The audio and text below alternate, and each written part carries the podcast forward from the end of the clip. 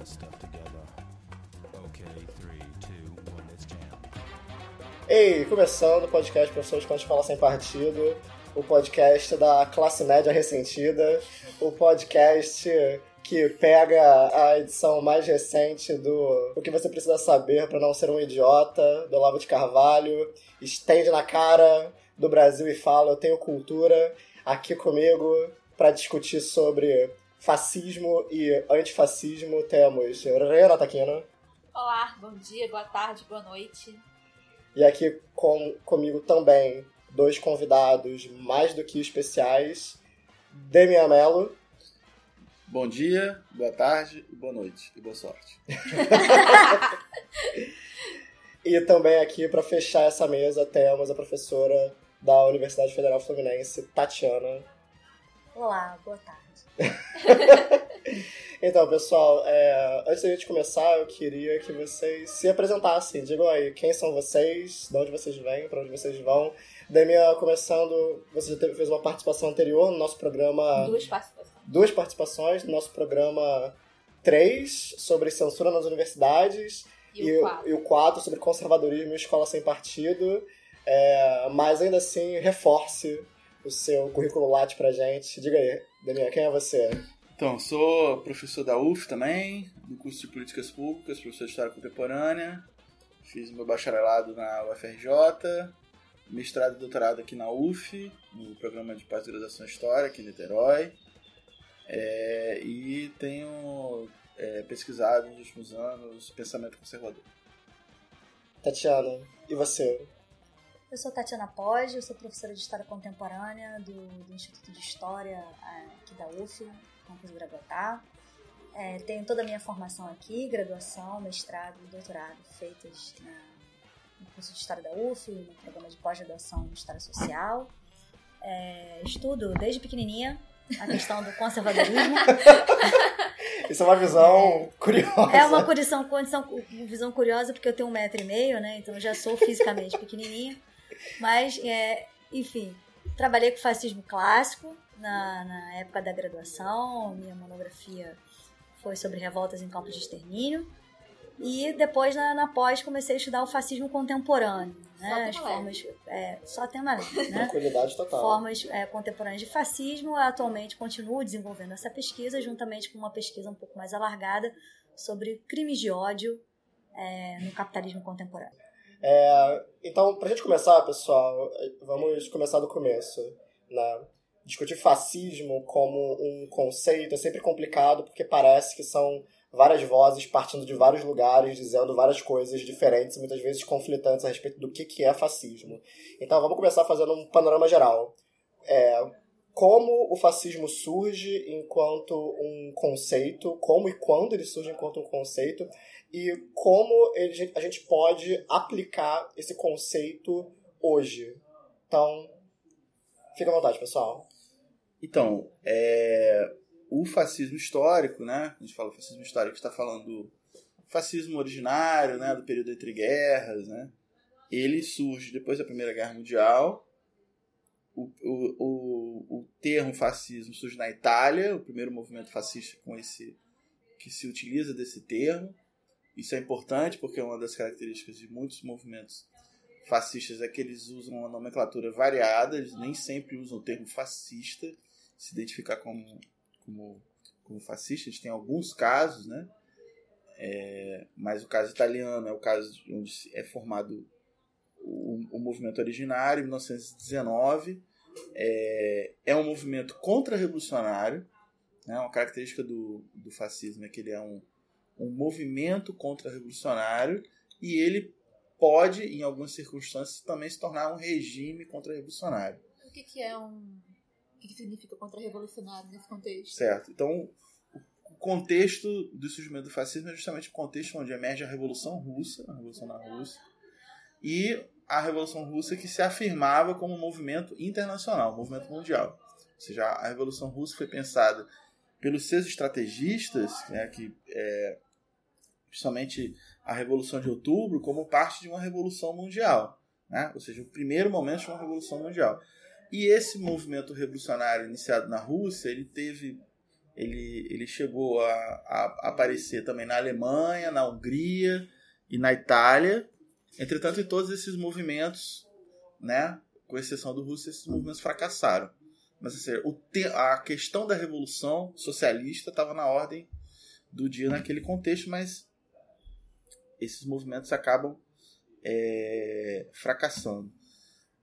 O movimento fascista na Itália vai ter como principal liderança o Benito Mussolini, que havia sido membro, inclusive, do Partido Socialista. Até 1914, o Benito Mussolini foi membro do Partido Socialista, só que ele é expulso do Partido Socialista em 1914 porque ele adere à guerra. Né? A sua adesão à Guerra Mundial, que na contramão da, da proposta socialista de internacionalismo né? E de solidariedade internacional entre trabalhadores, é, levou a que ele fosse expulso e aderisse a um discurso nacionalista patri, patriótico, né, no sentido do militarismo, daquele nacionalismo ali no contexto da Primeira Guerra Mundial e vai participar da própria guerra.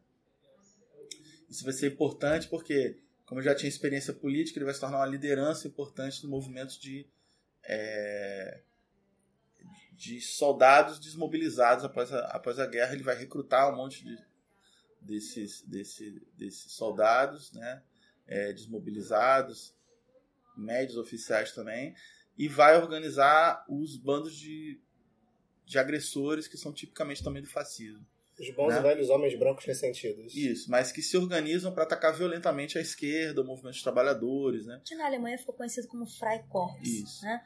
Esse contexto que o Demian está falando é um contexto super importante, principalmente para explicar esse viés contra-revolucionário. Apesar de movimentos de caráter revolucionário não terem sido vitoriosos em outros países da Europa naquele momento, né? o contexto do Entre Guerras é um contexto que é, revela uma crise social muito profunda. Né? É, e que, por um lado, gera né, uma quantidade de pessoas completamente é, é, desesperadas, desalojadas socialmente, com muita dificuldade de reinserção, principalmente esses ex-combatentes, de reinserção é, social, reinserção no próprio mercado de trabalho, né, uma vez voltados da guerra. Né, e uma das, uma das, das, é, das é, a- uma, uma das atividades ou uma das reações a esse cenário é justamente a organização de movimentos políticos e de movimentos sociais articulados da classe trabalhadora, né, é, de crítica ao liberalismo, né, de crítica e aí você tem desde desses setores, né, que vão se constituir o embrião do fascismo, né, como o caso do Mussolini que vai recrutar, né, esses homens voltados da guerra, descontentes, né, enfim, ressentidos, né, é, mas também um setor da classe trabalhadora é, organizada pela esquerda, né, e que vai sofrer uma reação forte, né, ou seja, vão existir embates violentos, tanto na Itália quanto na Alemanha, né, isso antes do fascismo se configurar mesmo, né, ou seja, Uma das condições de possibilidade Perfeito. do fascismo. é, e vão existir embates violentos entre esses grupos, né? Entre esses grupos que serão o embrião do fascismo e os grupos, os grupos de esquerda. Nem todos com uma proposta revolucionária, veja bem. Né? Mas quando a gente está falando que é uma reação revolução, contra-revolucionária, é porque mesmo uma reação né, crítica dos trabalhadores já era entendida como um embrião revolucionário. Ainda que muitas dessas propostas fossem propostas de cunho social-democrata. Ok? Não fossem necessariamente propostas revolucionárias, mas elas são entendidas, elas são vistas naquele contexto como potencialmente perigosas, né? É, então isso gera uma série de, de enfrentamentos, de embates, né? Enfim. Então esse contexto da crise é um contexto super importante para a gente, quando a gente está falando de fascismo, ou quando a gente está falando de um perigo do fascismo, ou de um cenário propenso à emergência do fascismo. Sem, sem É um crise não tem emergência Isso. fascismo. É, a- o fascismo ele é um movimento é, reativo. Reativo é uma alter- alternativa de superação dessa crise. Só que ela é uma alternativa né, é, é desesperada, super intolerante, autoritária, violenta, antidemocrática e antiliberal também. Né? No, na Alemanha, esses, esses grupos, né, que vão, vão estar na base é, mobilizada do movimento nazista, né, é, vai se chamar Freikorps, né, como a Tatiana colocou, Corpus Francos, né, é isso. E na Itália vai ficar conhecido como esquadrismo, que são os esquadrões, né. Primeiro, o primeiro fascismo, o movimento fascista de, de- de- com essas tropas de assalto que faz esse tipo de agressão a movimentos organizados de trabalhadores surge no sul da Itália, no sul agrário, né? E vão ser é, esses, esses grupos contratados pelos grandes proprietários de terra para atacar os movimentos organizados de trabalhadores, principalmente as ligas socialistas, que eram é, formas de organização da esquerda no, entre os trabalhadores rurais, que, que criava inclusive é, espaço de sociabilidade para esses trabalhadores, como as casas do povo, eram casas mantidas pelo Partido Socialista é, italiano como centro cultural, centro de convivência de determinadas aldeias, comunidades. Então esses espaços vão ser alvo do, do da violência, violência fascista. Tem uma particularidade importante na Itália, que é o fato de que, como a Tatiana colocou muito bem, ou seja, o, a principal organização de esquerda, o Partido Socialista, tem um viés reformista, não é uma organização revolucionária. Entretanto, é uma organização que vai olhar com simpatia a Revolução Russa e vai participar da primeira iniciativa criada pela, pela Revolução Russa de organizar a Revolução Mundial, que é a criação da Internacional Comunista. No primeiro momento, o Partido Socialista Italiano participa da formação da Internacional Comunista, vai se tornar uma seção italiana da Internacional Comunista, mas em poucos anos é, vai ocorrer uma cisão dentro desse Partido Socialista com a criação do Partido Comunista, com ala mais à esquerda, e essa sim que vai ser a seção da Internacional. Né? É, então tem, tem, essa, tem essa particularidade, ou seja, chamar a atenção para isso. Embora fosse uma organização social, é, socialista reformista, o Partido Socialista Italiano, existisse uma ala revolucionária minoritária, mais à esquerda, que vai formar o Partido Comunista, esse partido vê com simpatia o movimento da Revolução Russa. Ou seja, embora não quisesse praticar dentro da Itália aquela estratégia que foi vitoriosa na Rússia. Não estava interessado nisso. E provavelmente também não tinha força para isso. Então, não tinha força para isso, entre aspas, porque o que ocorre na Itália é, após a, a Primeira Guerra Mundial, é a crise política, né? uma crise política muito forte, porque a Itália participa da coalizão vencedora da guerra, entretanto, ela não consegue ter nenhum ganho material com a, a com a guerra. Vai, isso, essa situação da Itália vai ser interpretada por um poeta que é considerado um proto-fascista, um inspirador do movimento fascista, que é o Gabriele Danuzio, como uma vitória mutilada. Então a Itália participa do, da coalizão vencedora, mas não tem ganhos com a, com a guerra, não, não conquista nada. Isso cria um grande ressentimento social, uma frustração em relação ao sacrifício que foi a participação na própria guerra. É uma situação um pouco diferente que acontece na Alemanha, e a Alemanha vai ser um país derrotado na guerra o que vai ser explorado pela extrema-direita vai ser a ideia de que a Alemanha foi apunhalada pelas costas, né? pela social-democracia, pelos judeus. O antissemitismo, que é uma característica do fascismo alemão, é, tem a ver também com o fato de que grandes e importantes lideranças marxistas, da esquerda de forma geral, eram judeus.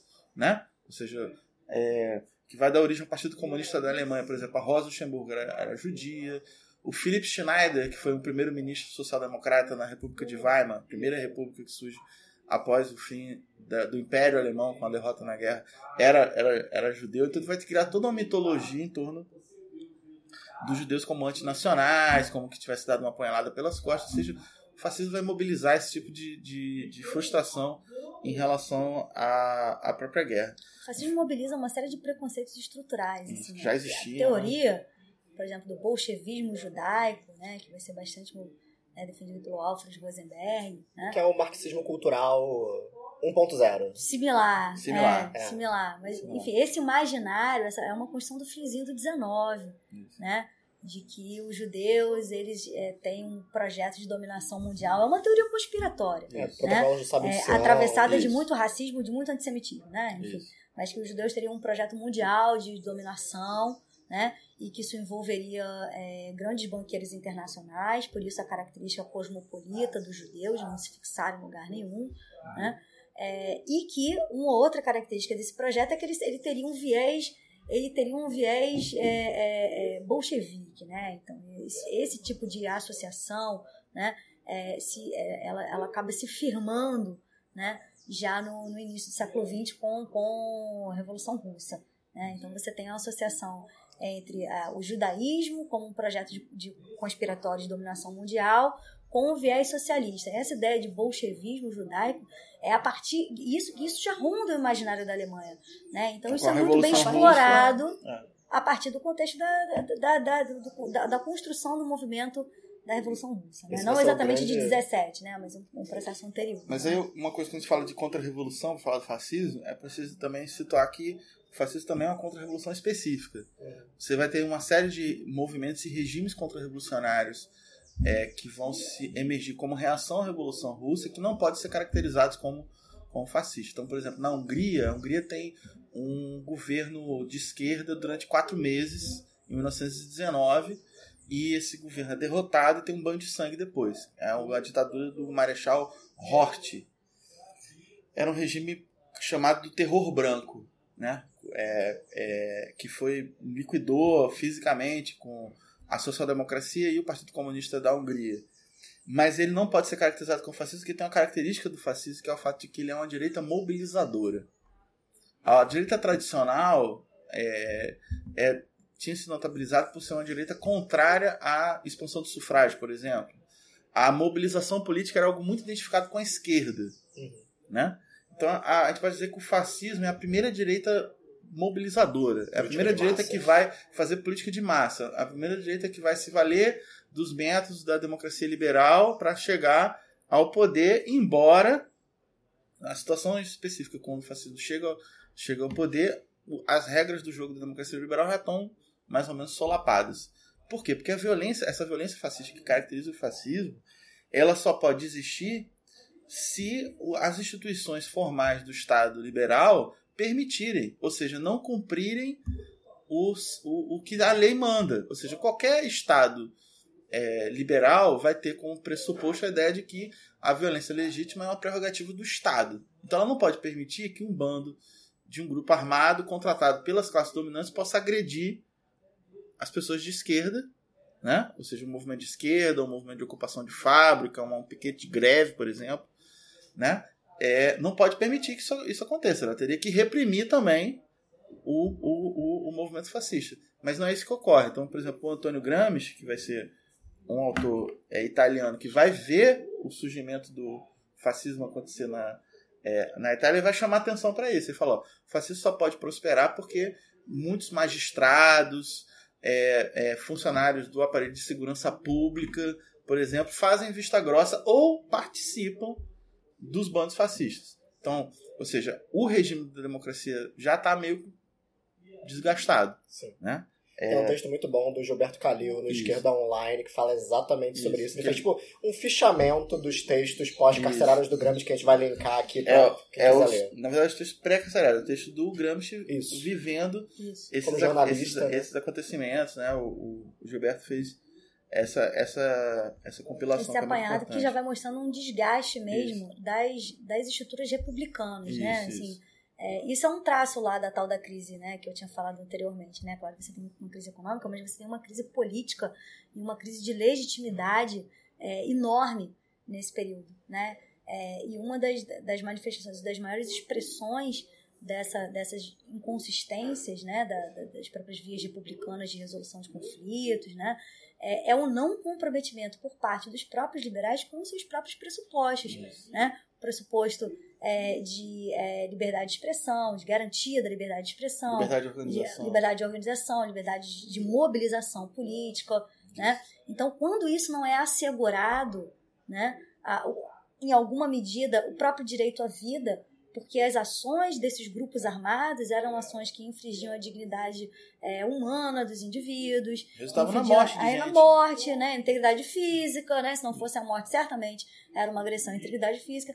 Então, a- as instituições formais fazerem vista grossa para isso já é uma expressão de fragilidade dessa própria república. Isso. Uma É um república que não princípio- consegue assegurar os seus próprios princípios fundadores, fundamentais. de direitos humanos, que é um princípio liberal, né? Perfeito. Que é, é o princípio que os liberais que a gente tem ultimamente é, o- são- é o primeiro princípio que eles escolhem esquecer, Exato. né? E que no, no caminho para sedimentar o, fra- o fascismo é o primeiro que vai para debaixo do concreto. Claro, com certeza. Então, é, e esse fenômeno de, de vai- ser fisicamente observável na Itália de liberais aderindo ao fascismo. Isso vai ser um outro ponto Ainda Importante- que oportunisticamente, né? Oportunisticamente, ainda ó, que ou seja, estrategicamente. do ponto de vista conceitual, de forma é, rigorosa, o fascismo ele tem uma filosofia antiliberal. Ele é contrário a, por exemplo, esse princípio dos direitos humanos, ao princípio da é, divisão dos poderes, ou seja, os princípios da- do liberalismo político, ele, o fascismo se, se opõe a ele, ou seja, o fascismo é anticomunista, mas é antiliberal também. Entretanto, vai, vai, vai existir nesse contexto uma série de liberais que vão abraçar o fascismo, seja por acreditar que o liberalismo já era e agora vou virar fascista, seja por encontrar no fascismo uma medida de emergência. Por exemplo, a declaração do Ludwig von Mises no livro dele, né, que é um, um autor importante do chamado neoliberalismo, né, fundador dessa, dessa perspectiva. Tem um livro dele de 1927, que é Liberalismo segundo a Tradição Clássica, que tem um capítulo dedicado ao fascismo, onde ele fala da missão civilizatória do fascismo em proteger a propriedade privada contra o bolchevismo. Né? E, ele, e ele, ele celebra que o fascismo tenha tido essa capacidade. Né? Embora o fascismo não seja o projeto dele. Sim. Mas, ou seja, ele é, é um momento que o libera- os liberais, né, no caso como ele, vai namorar com o fascismo como uma, uma medida de, de, de emergência. Né? Então, isso é um, é um ponto é, é, é muito importante. O fascismo su- surge na, na Itália é, e, e- e chega ao poder em outubro de 1922, né? Mussolini vira primeiro-ministro. É preciso situar que tanto o Mussolini quanto Hitler eles vão chegar ao poder não através de golpes de Estado, né? É diferente, por exemplo, do franquismo. O Francisco Franco ele não aceita o, em 36 o resultado da eleição na Espanha da Frente Popular e faz um movimento é, de, de, enfim, militar para chegar ao poder, mas tanto o caso do Mussolini quanto o caso do Hitler chegam ao poder por dentro de regras é, então vigentes, embora a gente acabou de situar que a situação política, tanto na Itália, no contexto da emergência do fascismo ao poder, quanto na, no final da República de Weimar, ou seja, no início dos anos 30, não era de perfeita normalidade, perfeita legalidade. As As instituições estavam já estavam em frangalhos. né? Pra gente também não. Ou seja, não é tanto assim, ah, o fascismo não chega pela via do golpe de Estado, porque não precisava. né? Vamos, Ele vamos, vamos chega por combinar. meio das brechas que vão se abrindo Que na vão se abrindo. nas fissuras Isso. das Dentro da, instituições da que não própria estão democracia. Dentro da própria democracia. Ou seja, o, o, o- alguns autores, por exemplo, Jorge, Jorge Agamben, que é um jurista e filósofo italiano, chama a atenção que desde 1930, por exemplo, na, na Alemanha, já não tinha mais democracia. Né? Já era um, um to- enfim, o regime político já estava se alterando ali, né? O Nikos Polantzas, que é um, um politólogo marxista grego, vai chamar de fascistização, ou seja, Processo de fascismo. processo de fascistização, ou seja, a criação das condições para que o fascismo chegue, chegue, chegue é, ao poder. Nem em todos os lugares o fascismo se torna um regime político, né? Só para encerrar esse comentário inicial da minha parte, falar isso, ou seja, em, em várias é, latitudes no mundo, inclusive no Brasil, a gente vai ver a emergência nesse contexto entre guerra de movimentos fascistas que vão ter visibilidade política, que vão ter importância política, mas não vão chegar ao poder. É o caso do Brasil com o integralismo, que embora seja polêmico, né, tem toda uma, uma controvérsia na literatura se o integralismo seria de fato fascista ou não, eu me situo entre aqueles historiadores que caracterizam o integralismo como um movimento fascista, mas enfim, tem, É um toda, debate. tem um debate sobre isso. De qualquer modo, é um caso de um movimento fascista que não chega ao poder. Né? Ele tem uma funcionalidade política, o Getúlio usa muito os integralistas para é, liquidar com a esquerda, mas depois ele se livra dos integralistas. Vão existir movimentos fascistas em outros lugares, ou seja, na Inglaterra vai ter na década de 20 o- a União Britânica Fascista, um dos poucos movimentos fascistas fora da Itália que vão utilizar o nome fascismo. Isso é uma coisa. Perdão, terminou? Não, é isso, porque em vários lugares, por exemplo, que é o caso do nazismo, que eu acho que a Tati vai desenvolver mais, é o caso de movimentos fascistas que não usa o nome fascismo. Vai usar outra nome- nomenclatura, né? E você vai encontrar isso em várias outras, outras latitudes, né? O caso, esse que eu falei, men- mencionei, da Inglaterra, é um dos poucos que os caras usam, né? Esse termo que tem origem italiana.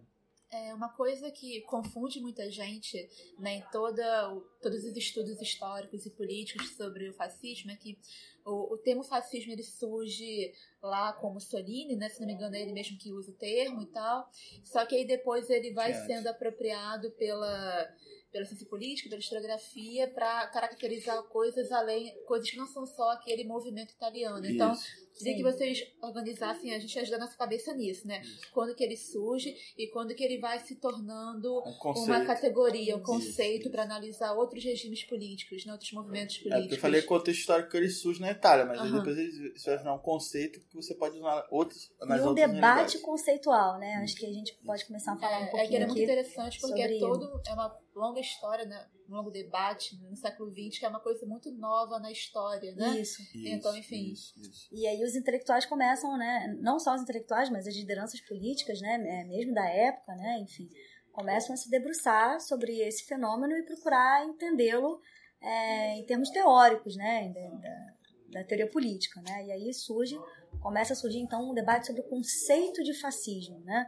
Como, é, como, como conceituar esse tipo de é, é, de proposta política ou de projeto político. E aí a gente tem realmente um debate, né? Ou seja, existem diversas formas, diversas definições acerca deste fenômeno, né? Barra conceito. Então você tem um debate realmente conceitual, né? É, Demian poderia começar, por exemplo, falando um pouquinho aqui sobre é, o debate que surge no seio da própria Terceira Internacional, né? Que eu acho que é um debate super frutífero, né? Ao que me lembre, é um, um dos primeiros espaços, né? Onde o fascismo começa a surgir como um conceito em diferenciação às ditaduras clássicas, né? É, É, fala aí um pouquinho. O, o- os, os marxistas vão ser os primeiros é, a alguns autores marxistas na década de 20 a caracterizar o fascismo justamente como um movimento internacional, como algo que, tá, que, que expressa um fenômeno que está para além da Itália. Né? Próprio Antônio Gramsci, que é um contemporâneo desse movimento, vai ser uma vítima do fascismo, que ele vai ser preso em 1926, vai ficar preso, vai ficar preso até a morte, né? até 37 ele vai ser o primeiro autor a chamar a atenção para isso. O fascismo é um fenômeno internacional, não é um fenômeno só da Itália. Né? E a Clara Zetkin, que era uma liderança do Partido Comunista Alemão e uma dirigente importante da Internacional Comunista, vai elaborar inclusive um documento em 1923 chamado Como Combater o Fascismo, fazendo uma caracterização e parte justamente disso que a Tatiana chamou a atenção, o primeiro ponto é, o fascismo não é qualquer tipo de contra-revolução. E a primeira comparação que ela faz é justamente com a ditadura do Hort na, na Hungria, Hungria. para mostrar que tem contra-revoluções é, distintas. Né? A ditadura do Primo de Rivera na Espanha, uma ditadura militar, mas não é um regime fascista. É contra-revolucionário, mas não é fascista. Então, esse texto dela vai abrir esse debate né, na internacional com a emergência do Stalin na União Soviética, esse debate vai ser é, esvaziado e o, a orientação stalinista na Internacional Comunista vai acabar criando uma teoria muito frágil sobre o fascismo, que é uma teoria que talvez seja a origem dessa mania feia que existe na esquerda até hoje de chamar qualquer coisa de fascismo. Né? Então, Fascismo ou seja, que eu não gosto. isso, exatamente. Isso que está presente no Gramsci, que está presente na Clara Zetkin, que é de precisar o que é fascismo, não é qualquer tipo de contra-revolução. Isso, a partir de 26, 27, vai ser abandonado pela Internacional Comunista e vai surgir um tipo de formulação que vai chamar qualquer coisa de fascismo, inclusive não só no campo da direita, mas a própria esquerda. Então, vai ter uma implicância muito grande com a social-democracia alemã, por exemplo, e vai dar lugar a uma teoria chamada teoria do social-fascismo, como se a social-democracia fosse uma ala esquerda do fascismo. Então, vamos chamar qualquer coisa de fascismo. É, então, vai ser um retrocesso que vai ter um custo político muito alto, porque quando você não, def... você não cara, a especificidade fascista, não vai combater ele direito. Então, isso acabou gerando uma tragédia na Alemanha, que foi uma linha irresponsável seguida pelo Partido Comunista, que basicamente achava que o Hitler chegasse ao poder era bom porque ia mostrar só que o sistema está em crise mesmo.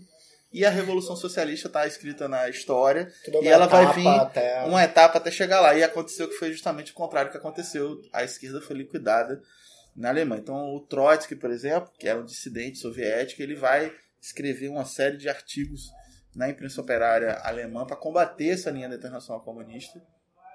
Isso depois, esse material depois vai ser compilado e foi publicado no Brasil pelo Mário Pedrosa com o título de Revolução e Contra-Revolução na Alemanha. Está disponível hoje, se consegue encontrar, encontrar esse livro, para se opor a essa linha. Né?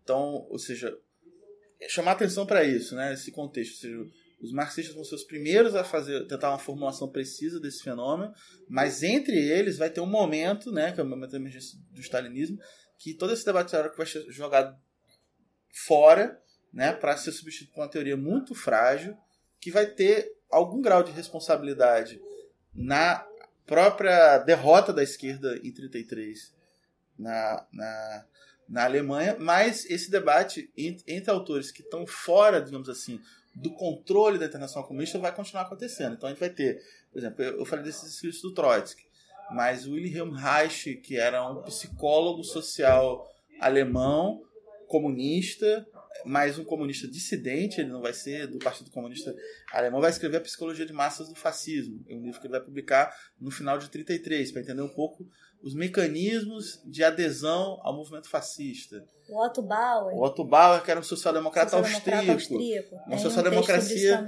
um, um pouco mais à esquerda do que era a social-democracia alemã. Ele vai ter um texto claro, alguns textos clássicos na década de, de 20, década de 30, sobre o que é fascismo. Ele vai ser um autor da maior importância. Um autor que a Tatiana também lembrou, da maior Daniel importância. Daniel Guerrin, que vai escrever um livro que é O Fascismo e o Grande Capital. Se não me engano, é de Justamente- 36 também. de 36. Dessa época, desse mesmo contexto, Que- apontando elementos super interessantes de crítica né, a essa é, visão mais fechada, né, bem, bem, bem é, comprometedora da, do stalinismo, né?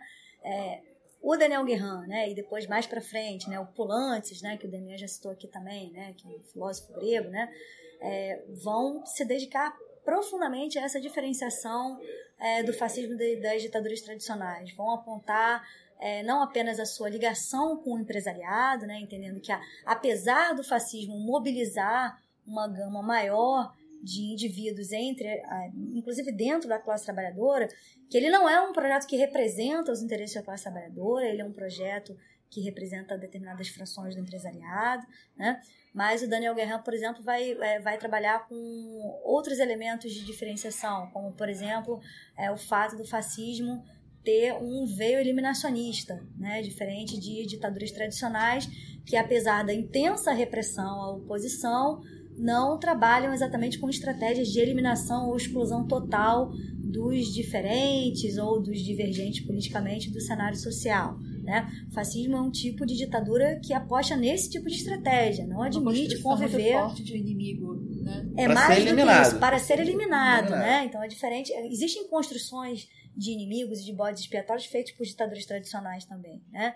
É, ou outros regi- regimes autoritários, né? Enfim, mas que não necessariamente vão visar a exclusão total, a eliminação social ou física desses inimigos, né? Então a gente pode O fascismo pensar- tem essa característica. E ele tem essa outra característica que Demian citou ainda há pouco também, do veio engajador.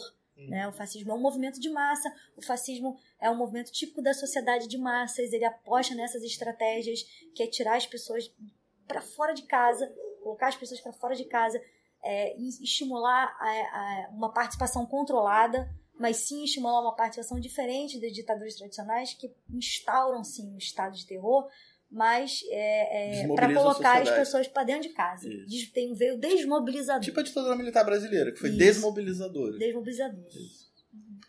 A Segunda Guerra Mundial é um marco importantíssimo, né? Porque é o grande divisor de águas nesse momento, né? As grandes narrativas do século XX, do segunda metade do século XX inteira sobre democracia, direitos humanos são construídos após 1945. A gente tem a criação da ONU, a gente tem o estabelecimento dos dois principais blocos da, da Guerra Fria, né? E a gente tem todo um esforço de construção de uma memória, né? em torno dos países derrotados, especialmente Itália e Alemanha, os representantes do fascismo e, e do nazismo, né, para criar toda uma imagem do fascismo e do nazismo que muitas vezes a gente tem até hoje, que é uma imagem que vai ser reproduzida de maneira midiática, por cinema, filmes e por aí vai, né? Que é o fascismo e o nazismo como o mal, né? Como a negação da, da democracia, como algo que foi enterrado com esse esforço coletivo dos aliados em, em nome da liberdade, dos direitos humanos, aí tem a fundação da ONU que marcaria tudo isso. Porém, a gente sabe que não é isso que acontece, de fato. Né? O fascismo ele não foi enterrado após o julgamento dos principais membros da cúpula do governo alemão, é, o fascismo não morreu. Né? O fascismo está aí, é, muito mais presente do que nunca, no nosso caso. Então, eu queria ouvir de você, Tatiana, pós Segunda Guerra Mundial, Guerra Fria, qual é o contexto de maturação ou de mutação do fascismo é, nessa parte ocidental, no nosso lado aqui ocidental? Ó, vou começar primeiro com o lance das narrativas, né, que você colocou aí. É, pós Segunda Guerra Mundial e esse contexto né, da Guerra Fria, né, é um, é um, contexto em que pipocam diversas narrativas sobre o fascismo, né.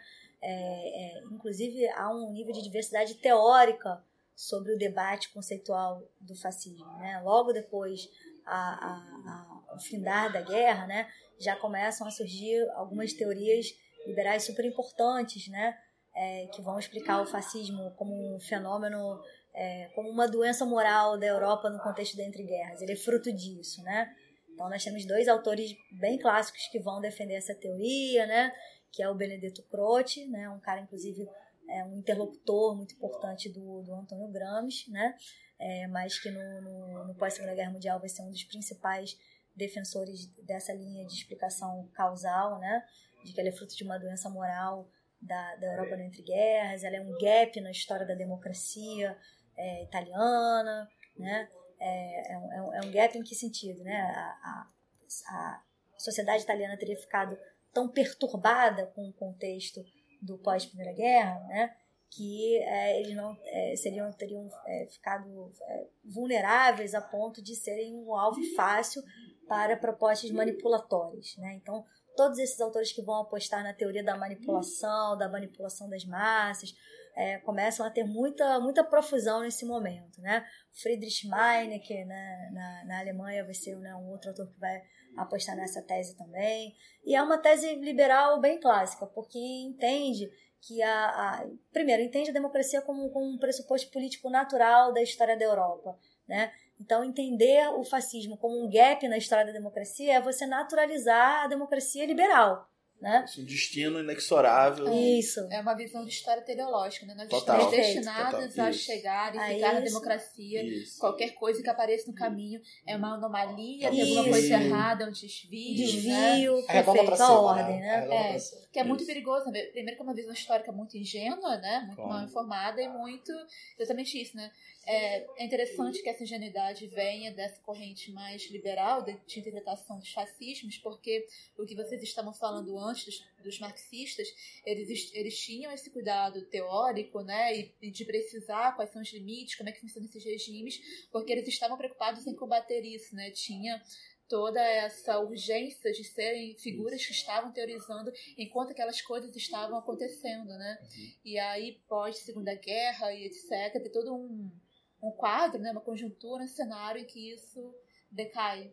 Né? É, é, e, e- e há, uma, há uma intenção política por detrás disso, né? É, pós Segunda Guerra Mundial é o momento em que o capitalismo sai vitorioso na Europa, né? A derrota do fascismo, né? Um, ah, um, um- um freio na ameaça comunista e uma vitória, né? Pelo menos no mundo né? ocidental, estratégica do, do capitalismo. Americano Então, é- não é à toa que te- teorias como essa, por exemplo, né, do Croce, do Meinecke, mas depois é, a teoria da Hannah Arendt, a, a- a teoria do hitlerismo, né, do Karl Dietrich Brahe, né, são teorias, é, são todas teorias liberais, né, elas visam justamente desresponsabilizar o empresariado por um projeto como o fascismo, ou apagar a responsabilidade né, a- a- do empresariado é, pela construção de um projeto de barbárie, né? ou seja, Quase vítimas. civilizacional. São quase São vítimas todas vítimas. Na verdade, você coloca todo mundo como vítimas. Todos são vítimas de, de grandes estratégias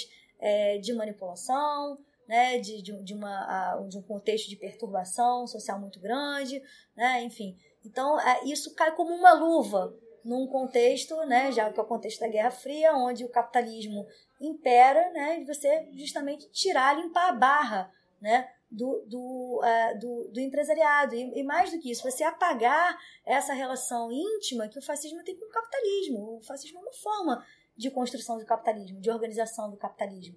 Né? É, então, todas essas teorias que vão surgir, que a, a gra- a grande maioria das, das teorias da Guerra Fria é, que, ah, que tem uma, uma, a, uma difusão maior são teorias de tipo liberais. Falei aqui do Croce e do Meineke, as teorias da Hannah Arendt, que são, por exemplo, a teoria do totalitarismo, né? É, assim como a teoria a, que foi bastante popular entre os sociólogos americanos, né? É, a teoria do fascismo como terceira via. Né? Não seria nem um liberalismo, nem um socialismo, é uma terceira via, então você procura desvincular isso né? da relação com o capitalismo também, né? Parece que é um movimento Lipset, né? Né? GDH Cole, Seymour Martin Lipset, né? São, são, tô falando aqui de, de grandes sociólogos, sociólogos é, é, com, com grande profusão intelectual, Repercussão. com grande repercussão intelectual, né? Eu queria que vocês aprofundassem nesses dois pontos, porque até hoje é muito comum ouvir defesas da teoria da terceira via e da defesa do, do fascismo como anticapitalista. Sim. Queria ouvir um pouquinho mais de de vocês sobre isso, assim. Porque, qual é o problema nessa, nessas teses aí? É, então, é, eu fiz uma pesquisa né, recentemente sobre isso, né, mais especificamente sobre um debate que, que hoje está sendo bem popular nas escolas né, e na sociedade de uma forma geral, se fascismo seria de esquerda. Né? É, uma vez que ah, o Partido Nacional Socialista traz socialista no seu nome. Né? É, e aí essa, essa discussão né, do fascismo como, como terceira via, como uma coisa inovadora, ou como um movimento único, né? É, único no sentido de singular, né? É, frente a outros movimentos de seu contexto, né? Está colocado aí, né? Assim, é, de que forma, né? A primeira, primeira notícia que eu tenho, né? De, dessa, dessa relação entre o fascismo com a esquerda, né? Ou seja, uma clara desvinculação do fascismo do campo da direita, do campo do conservadorismo e do, a, a, da relação com o capitalismo, é, vi no Mises, né? uma discussão que o Mises traz sobre a crítica dele a, regimes coletivistas, de uma forma geral, né? É, e aí, dentro desses regimes, o que, que ele vai chamar de regimes coletivistas? São regimes onde você tem é, intervenção do Estado, propostas é, de, é, é, que, que procuram a, abraçar necessidades ou demandas né, de setores amplos da sociedade, né, é, da, da, classe trabalhadora, desse tipo. Né. Então, dentro dessa, dessa avaliação, né, o Mises entende que o fascismo seria um desses regimes, ele teria um veio coletivista, e por conta disso, é, o Mises associa isso a um movimento de esquerda. Né. E esse tipo de visão se populariza. Agora, é importante a gente colocar aqui que a teoria do fascismo com a terceira via é completamente diferente dessa noção né, de fascismo como proposta de coletivização que já está colocada desde o Mises e que hoje em dia é bastante recuperada é, por, pela mídia, né, ou filósofos né, como Largo de Carvalho, né, coisas do tipo. Né? É, por que, que, é diferente? Né? Porque quando esses autores, por exemplo, como é, Hannah Arendt, né, ou, ou os sociólogos lá da terceira via, eles não dizem exatamente que o fascismo é um movimento da esquerda, ou que o totalitarismo. Não, eles dizem que é uma terceira via, uma coisa deslocada. Claro que há um ponto de contato no momento em que as duas teorias procuram desvincular o fascismo do capitalismo, né? o fascismo é, a, a, até do campo da direita, do empresariado, né? mas não é a mesma coisa. Né? Mas, enfim, o que, eu, o que eu coloquei aqui, nesse, nesse contexto de Guerra Fria, são essas as teorias que vão ter maior promoção, vão ter maior repercussão, né?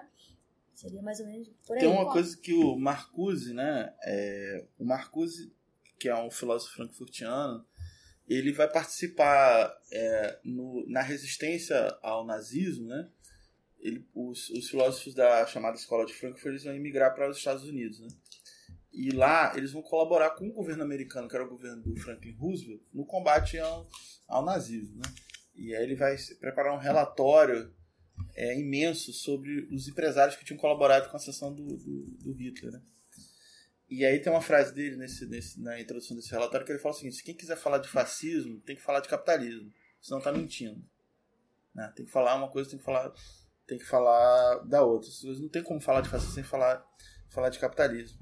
Mas aí, quando se discute isso, é, sempre se levanta, ah, mas o, fascismo tinha uma retórica anticapitalista.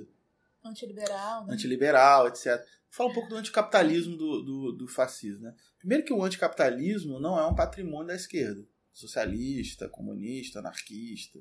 Né? No Manifesto do Partido Comunista, por exemplo, do Marx e Engels, no texto de 1848, a terceira parte, o Marx fala ele começa a falar do dos outros grupos, né, que eram contrários ao capitalismo. O primeiro que ele fala, que eles falam, é o socialismo reacionário. E aí eles falam justamente de um grupo que era importante na Alemanha, que fazia uma crítica ao capitalismo com saudade do mundo feudal. Né? Ou é seja, a que crítica gente revê hoje em romântica. dia. Isso é muito louco. É uma crítica romântica, né? Ou seja, o, pre- o pre- o pressuposto da crítica socialista, é, marxista ou anarquista é a crítica ao capitalismo com vistas a uma, sociedade pós-capitalista. Criar uma sociedade depois do capitalismo, não a voltar ao que era no período feudal. Então, isso é uma, uma característica que está presente no, na retórica desse anticapitalismo, que vai estar presente tanto no fascismo como no, no, no, no nazismo. Né? Ele vem, vem disso. E no caso da Alemanha, inclusive, existe uma tradição nacional de defesa de um socialismo de direita. O Oswald Spengler, que é um filósofo conservador é, importante é, alemão, ele não vai ser membro do Partido Nazista, mas ele vai ser, em certo sentido, inspira- inspirador de algumas ideias que vão estar presentes ali no movimento nazista. Ele falava no livro de 1911, chamado Socialismo e Prussianismo, de um socialismo de direita. Defendia, ou seja, o termo socialismo também ali tinha uma certa disputa. Né? É, tanto que a esquerda chamava de social-democrata. Só depois da, da Revolução Russa que vai ter uma ala que vai se chamar de comunista, mas o termo lá mais comum era social- social-democracia. Então esse é um, um outro ponto. E essa retórica anticapitalista, por exemplo, no, no nazismo, geralmente era direcionada contra o capitalismo financeiro para corroborar com a tese conspiratória contra os judeus. Então, quer dizer, vinculava o capitalismo financeiro com o judaísmo.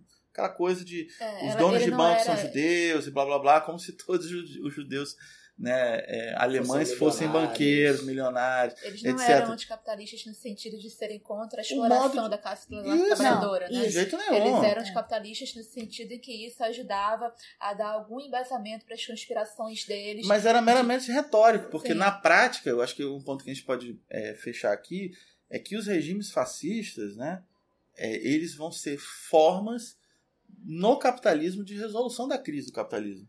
Né? Ou seja, são vias dentro do capitalismo de resolução da crise do capitalismo. O, o governo Mussolini é, e o governo é, do Hitler, eles não fazem expropriação da burguesia como classe perfeito. social. Eles podem até perseguir um judeu especificamente pelo fato de ser judeu, não pelo fato de ser capitalista. Né? Eles vão, na verdade, viabilizar a acumulação capitalista tanto dentro da Itália como dentro da Alemanha. Então, eles são viabilizadores do capitalismo. Se a gente fizer uma análise objetiva da realidade, ver o que foi a prática desses governos, e não a retórica. A retórica desses governos, como são dos movimentos neofascistas hoje, geralmente é uma retórica contra o sistema, contra tudo isso que está aí. Uma vez no poder, eles são restauradores do sistema, são restauradores da ordem, principalmente do, da ordem econômica. Só para a gente realmente finalizar essa parte, dentro do, dentro do Nazista, existiam duas correntes ali dentro é, que compunham o próprio movimento. Né? É, uma era conhecida como estracerismo e a outra era a corrente que foi hegemonizada pelo Hitler. Né? É, qual era a característica dessas correntes? A corrente estracerista, que é a que mais é, poderia levar a gente a fazer uma conexão né, entre a, o nazismo e políticas sociais, né, era uma corrente que estava assentada na defesa do pequeno proprietário. Por que, que eu estou querendo colocar essas duas correntes aqui? Que nenhuma de todas elas, nenhuma delas fazia uma crítica à propriedade privada como princípio, nenhuma delas fazia uma crítica à exploração como princípio, a relações de dominação, à desigualdade social, nenhuma delas fazia essa crítica. Porém, a corrente do Strasser né, é, fazia, né, tinha, tinha no seu programa um comprometimento com políticas sociais que fossem levadas a cabo pelo Estado para garantir melhores condições de vida e de trabalho para os arianos, ou seja, para aquela coletividade mitificada, né? para aqueles que eram entendidos como dignos de viver né? e dignos de procriar, de prosperar, né? ou seja, aqueles que deveriam compor o Reich de mil anos. Né? Então, para eles, né, essa corrente era uma corrente que, que defendia isso, né, políticas sociais incisivas. Né? E a base do empresariado né, que é, estava ligada a essa corrente era o pequeno proprietário, era o médio proprietário. Né? É, ou seja, era uma fração da burguesia que levava consigo a pequena burguesia e a média burguesia. A outra corrente, que era do Hitler, né, era uma corrente que estava alinhada com os grandes proprietários, que estava ligada com a indústria petroquímica, que estava ligada com os bancos, né? Ou seja, né? então veja bem, quando, quando a gente está falando assim, ah, uma crítica, o nazismo não fazia uma crítica ao capitalismo. Ele fazia uma crítica crítica produção. ao né? capital bancário. Isso, Isso. isso é muito, isso está muito bem é, é, delimitado, muito bem analisado, inclusive com fontes, no livro de Daniel Guerrin, né, Fascismo e Grande Capital, né, onde ele vai mostrando isso, é ele que mostra isso, essas, essas diferenças entre o estracerismo né, e a corrente do Hitler, os comprometimentos, quais os grupos empresariais que estavam ligados a, a- cada um deles, né? Então, é, o, que, que eles nos mostram? Eles mostram que é, o fascismo, independente das suas correntes de cunho mais popular ou menos popular, não tinha um comprometimento com a crítica ao capitalismo em si. O capitalismo como princípio, as suas instituições, né? É, as suas formas de dominação e exploração. Né? Elas tinham a, a crítica, a- principalmente nessas correntes mais populares, ao capital bancário, porque ele era associado aos judeus e a essa teoria conspiratória da dominação do mundo. Né? É, porém, na Alemanha, o que, que acontece? Essa corrente que era ligada ao Strasser, ela perde. E ela perde como? Ela perde porque ela é eliminada Fisicamente. fisicamente pela corrente do Hitler num evento chamado Noite das Facas Longas. Então, quando eu coloquei aqui anteriormente que uma das características do fascismo é o seu viés eliminacionista, é a sua incapacidade de conviver com a divergência, isso fica muito claro né, logo nesse momento, né, nessa tal dessa Noite das Facas Longas. Não era só contra a esquerda. Não é só contra a esquerda, não é só contra. Entendeu? É, de, é a oposição que se coloque dentro, dentro, né? a divergência que se coloque dentro do partido, ela também tem que ser eliminada. Agora, por que isso? Da onde que vem isso? Tem uma explicação filosófica para isso, né? É, o, o fascismo não convive, ele entende que a, a divergência ela enfraquece a nação. Então, por isso, é daí que vem o tal do seu veio antiliberal. São as revoluções burguesas, é a burguesia que vai defender é, liberdade de expressão, que vai defender a possibilidade de organização, mobilização política. Né? Por quê? Porque anteriormente às revoluções burguesas, a burguesia era um setor que não tinha acesso a isso, porque estava brecada pela sua origem social. O princípio da origem social, que são princípios regentes de sociedades aristocráticas, impedem a livre participação, uma livre mobilização. Né? Então, isso é uma demanda da burguesia nas revoluções burguesas.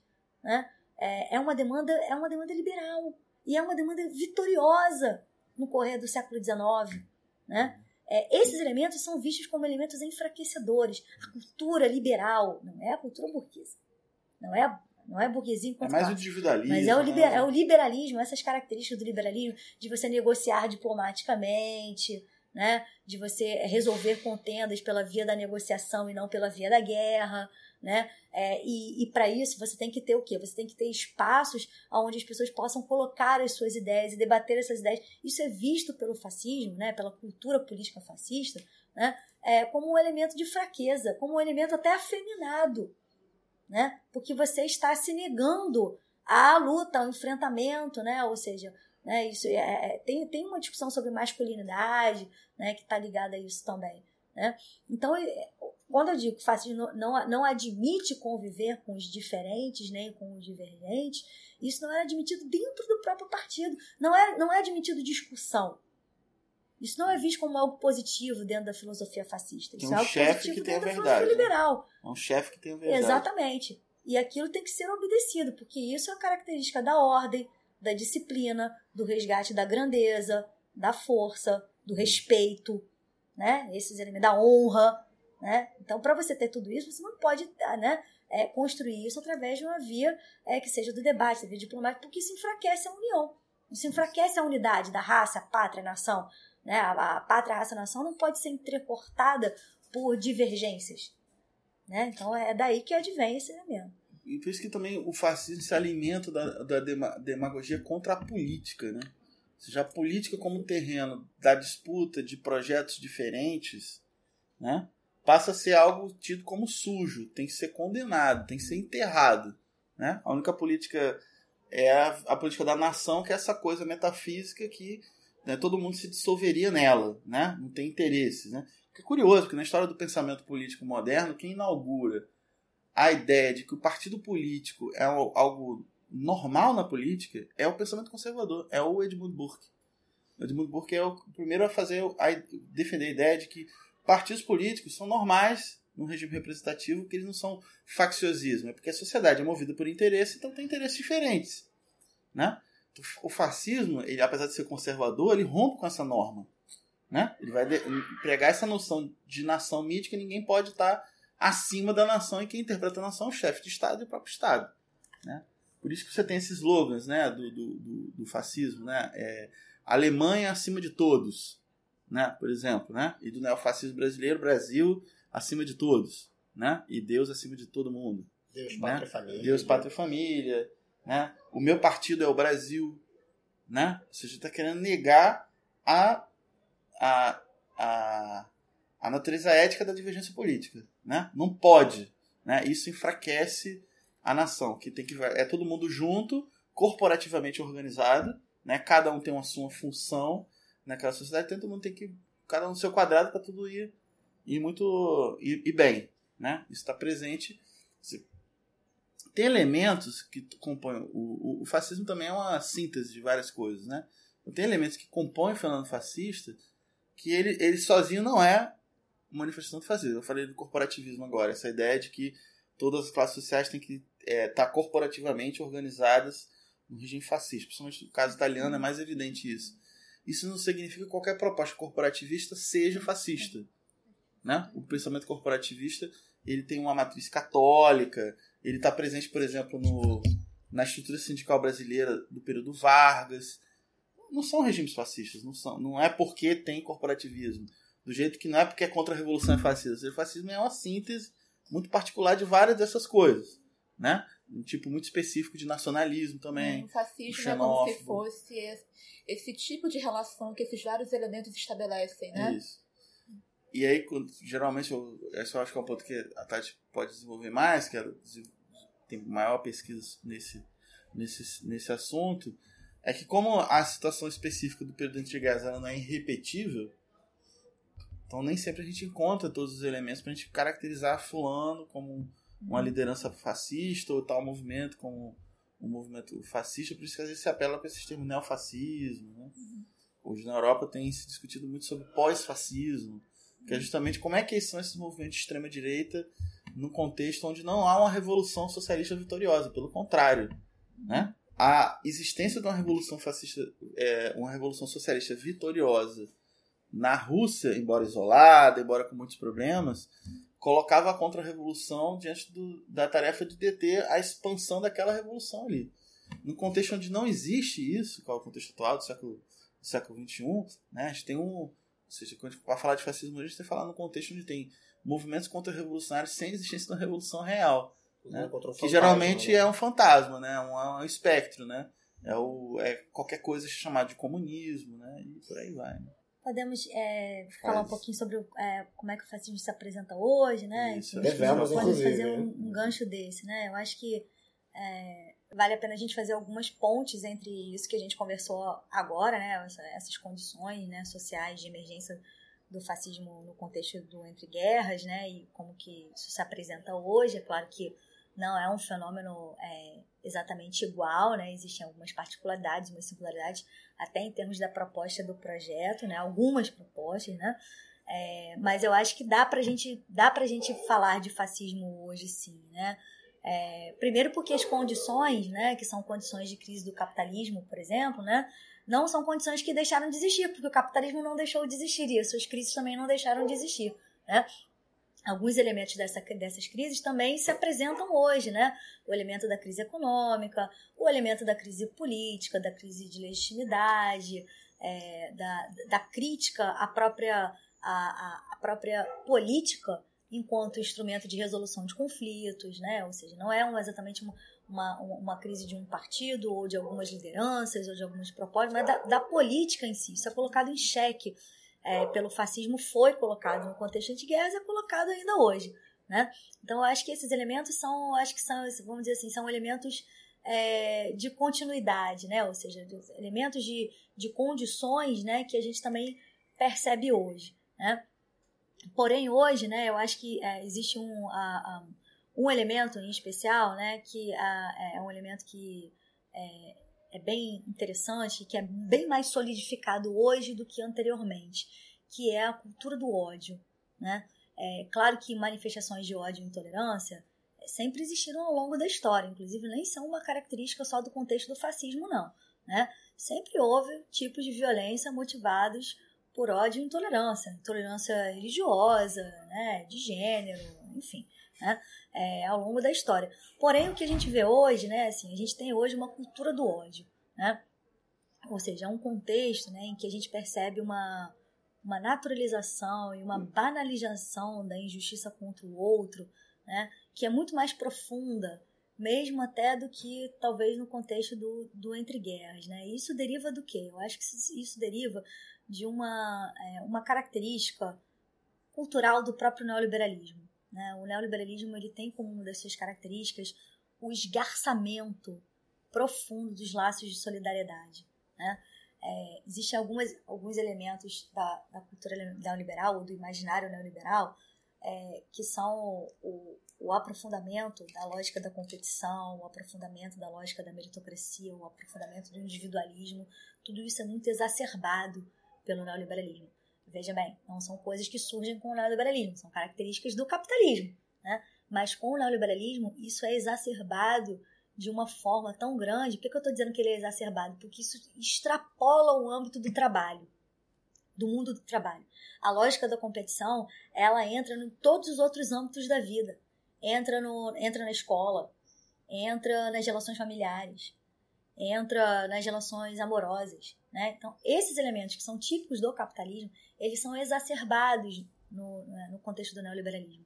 E isso faz com que os laços de solidariedade, não só os laços de solidariedade de classe, não, mas os laços de solidariedade com minorias, sejam arrebentados. E a gente tem que lembrar que o contexto da Guerra Fria é um contexto em que essas minorias elas alcançaram, elas conquistaram um nível de representatividade, é, de direitos, de inclusão, inclusão civil mesmo, política, muito importante. Né? É, o processo de construção do neoliberalismo é um processo que vem atacar essas conquistas, ainda que indiretamente, ainda que não seja de forma declarada. Né? Justamente porque ele exacerba esses elementos da competição, do individualismo, né, do do it yourself, né, de que a solução pro, pro, pro progresso ou para vitória é, está em você mesmo, né, no seu esforço individual. Esses elementos, né, fazem com que as pessoas se tornem cada vez mais isoladas, mais atomizadas, né, e isso, é, isso propicia, né, um dos impactos sociais que isso tem é realmente a naturalização e banalização de injustiças. Né? Então, por exemplo, a pessoa né, ela, ela acaba sentindo que não é tão grave assim quando um mendigo é espancado, é incendiado, quando um travesti é atacado, né? Ou pessoas da comunidade LGBT, ou pessoas pobres, né? Então, é, isso, é, eu acho que isso é um, é, é um elemento importante para a conformação de uma cultura do ódio. A cultura do ódio é um momento em que essas práticas de violência, de ódio, né, motivado é, por intolerância, né, elas são de alguma forma normatizadas ou vistas como mais aceitáveis, coisa que de repente há 30 anos atrás seriam vistas como seriam repudiadas, né? E passados eh, passados um tempo de, de construção e aprofundamento do liberalismo, muitas dessas violências são vistas como aceitáveis, em algum nível de vida como aceitáveis. Eu acho que esse é um processo é, que vem é um processo que vem tomando corpo muito rápido, né? E é concomitante a uma série de conquistas do politicamente correto, né? É, a reação ao politicamente correto ela vem sendo hoje em dia cada vez mais aceita, né, entendida como, é, como exagero, como chatice, como coisa de gente radical, né, enfim.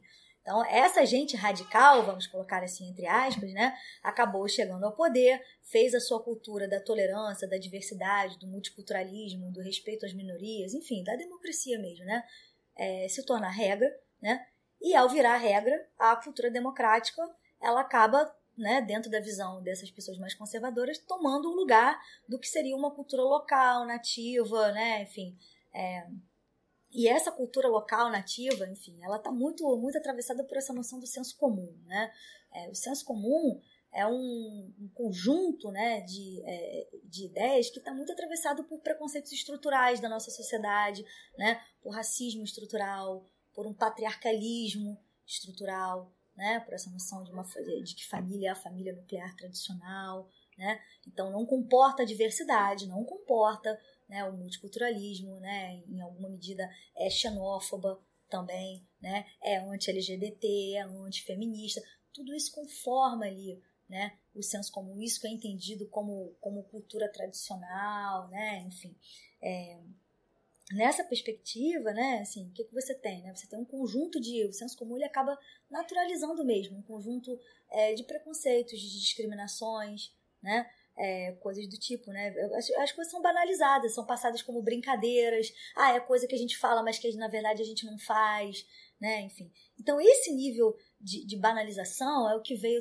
tomando corpo, né? Ou seja, há, um, há uma disputa hoje em dia, né? Colocada entre é, uma, uma cultura democrática, né, é, que em alguma medida né, setores do neoliberalismo até encampam, né, e um senso comum né, que é muito atravessado por esse conjunto de preconceitos estruturais. E esse conservadorismo, né, ele cresce por quê? Porque essas lideranças que não são comprometidas sequer com o liberalismo, elas articulam muito bem esses preconceitos mais tradicionais, mais arraigados na nossa sociedade. Elas articulam muito bem esses elementos do senso comum, entendeu? É, e aí elas articulam muito bem esses elementos, né? Enfim, isso vai é, com, com, um projeto que é um projeto político bem delimitado, né? Então, não, é, quando a gente está falando de um projeto fascista na atualidade, a gente está falando de um, de, um, de um projeto que é, que é pensado, que é planejado e que parte desse planejamento envolve uma articulação muito inteligente com esses elementos que já estão presentes na sociedade, né? É, enfim, então é isso que gera, né, o que, isso que eu estou chamando aí de uma, é, de uma cultura do ódio, né? Assim, então, o projeto fascista hoje é um projeto que sabe fazer muito bem o uso de um cenário de crise, né, de, de desmobilização, é, de, de, desesperança, de falta de perspectiva, principalmente por parte de uma juventude, né, de falta de horizontes, com uma cultura do ódio, né, que já veio se instalando, né, é, e alguns elementos, vamos dizer assim, diferenciadores, né, é, da, da do, do, contexto anterior, né. É, eu acho que a cultura do ódio é um desses elementos, mas a gente poderia citar, por exemplo, também é, o elemento de internacionalismo, né, é, ó, o fascismo tinha um veio internacionalista, né, uma proposta até de uma, de uma, de uma é, revolução branca, né, internacional. É, internacional, né? Porém, existiam traços de nacionalismo que eram muito, muito fortes, né? É, não estou dizendo que esses laços de nacionalismo deixem de existir hoje, porém o internacionalismo hoje ele se configura de uma forma é, cada vez mais forte, como por exemplo laços de solidariedade entre coletivos fascistas é, de diferentes países. Né? Isso, já, isso, isso, isso já vem é, aparecendo é, de forma muito mais concreta, né? não apenas num apoio, né? um apoio político, mas inclusive num um apoio em termos de, de, de estrutura, de, de, construção estrutural do projeto.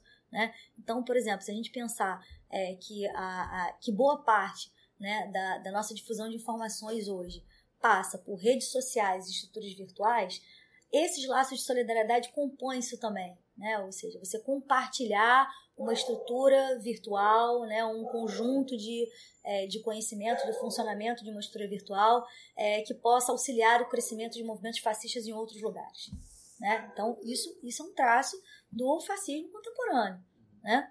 E um outro traço que eu julgaria interessante também é o fato de que o fascismo hoje defende uma política econômica que é de livre mercado. Né? E isso causa muita confusão. Assim. Será, que, será que isso realmente seria fascismo? Porque, afinal de contas, está defendendo o livre mercado. Né? É, então, é liberalismo. Né? É, enfim, eu acho que isso é um, é um, ponto bastante polêmico. Né? Primeiro, porque liberalismo, né, como a gente já veio falando aqui, não é uma, um projeto político que se limite à defesa do livre mercado. Né? Ele, ele é composto também por um, um conjunto de outras defesas que são muito fundamentais para o entendimento do liberalismo. Né? Como são fundacionais, inclusive, né? É, que é o direito à vida, liberdade de expressão, liberdade de livre organização e mobilização política, né? A defesa de direitos humanos, né? A defesa da integridade física dos indivíduos, né? É, enfim, então a, a, defesa desses elementos, né? Ou esses elementos não estão presentes no, nos projetos conservadores hoje, né? Então, é, se a gente notar, né, que a, é um projeto conservador que não tem um compromisso com todas essas outras pautas que são do liberalismo, fica complicado a gente dizer que é liberal só porque defende o livre mercado. É, o que a gente ouve falar muito hoje em dia é que esses movimentos com várias dimensões fascistas tem tem gente que chama Luiz Felipe Miguel classifica por exemplo a escola sem partido uma das dimensões de escola sem partido é uma uma veia que ele chama de ultraliberal né acho que é ultraliberal o termo que ele chama Libertária. libertária enfim tem isso que o Felipe Miguel fala que aí é uma que assim tem alguma semelhança com o liberalismo, só que é uma coisa muito extremada ao ponto de que tem, acho que é o Rolf Barth, se eu não me engano, Uhum. que entende que, por exemplo, o pai e a mãe de uma criança podem dispor dessa criança como objeto, né? Claro. E ao, ao, Vender ela. é, e aí, o liberalismo, por sua vez, assim, o liberalismo clássico deveria ver essa criança como um sujeito de direitos, que tem direito à liberdade, à vida, enfim, né? Mas o liberalismo, ultraliber, ultralibertar, ultraliberalismo, enfim, não lembro o termo Libertário. agora. Libertariano. Libertariano. Libertariano. Vê, enfim, a base disso seria o direito à propriedade, né? Uhum.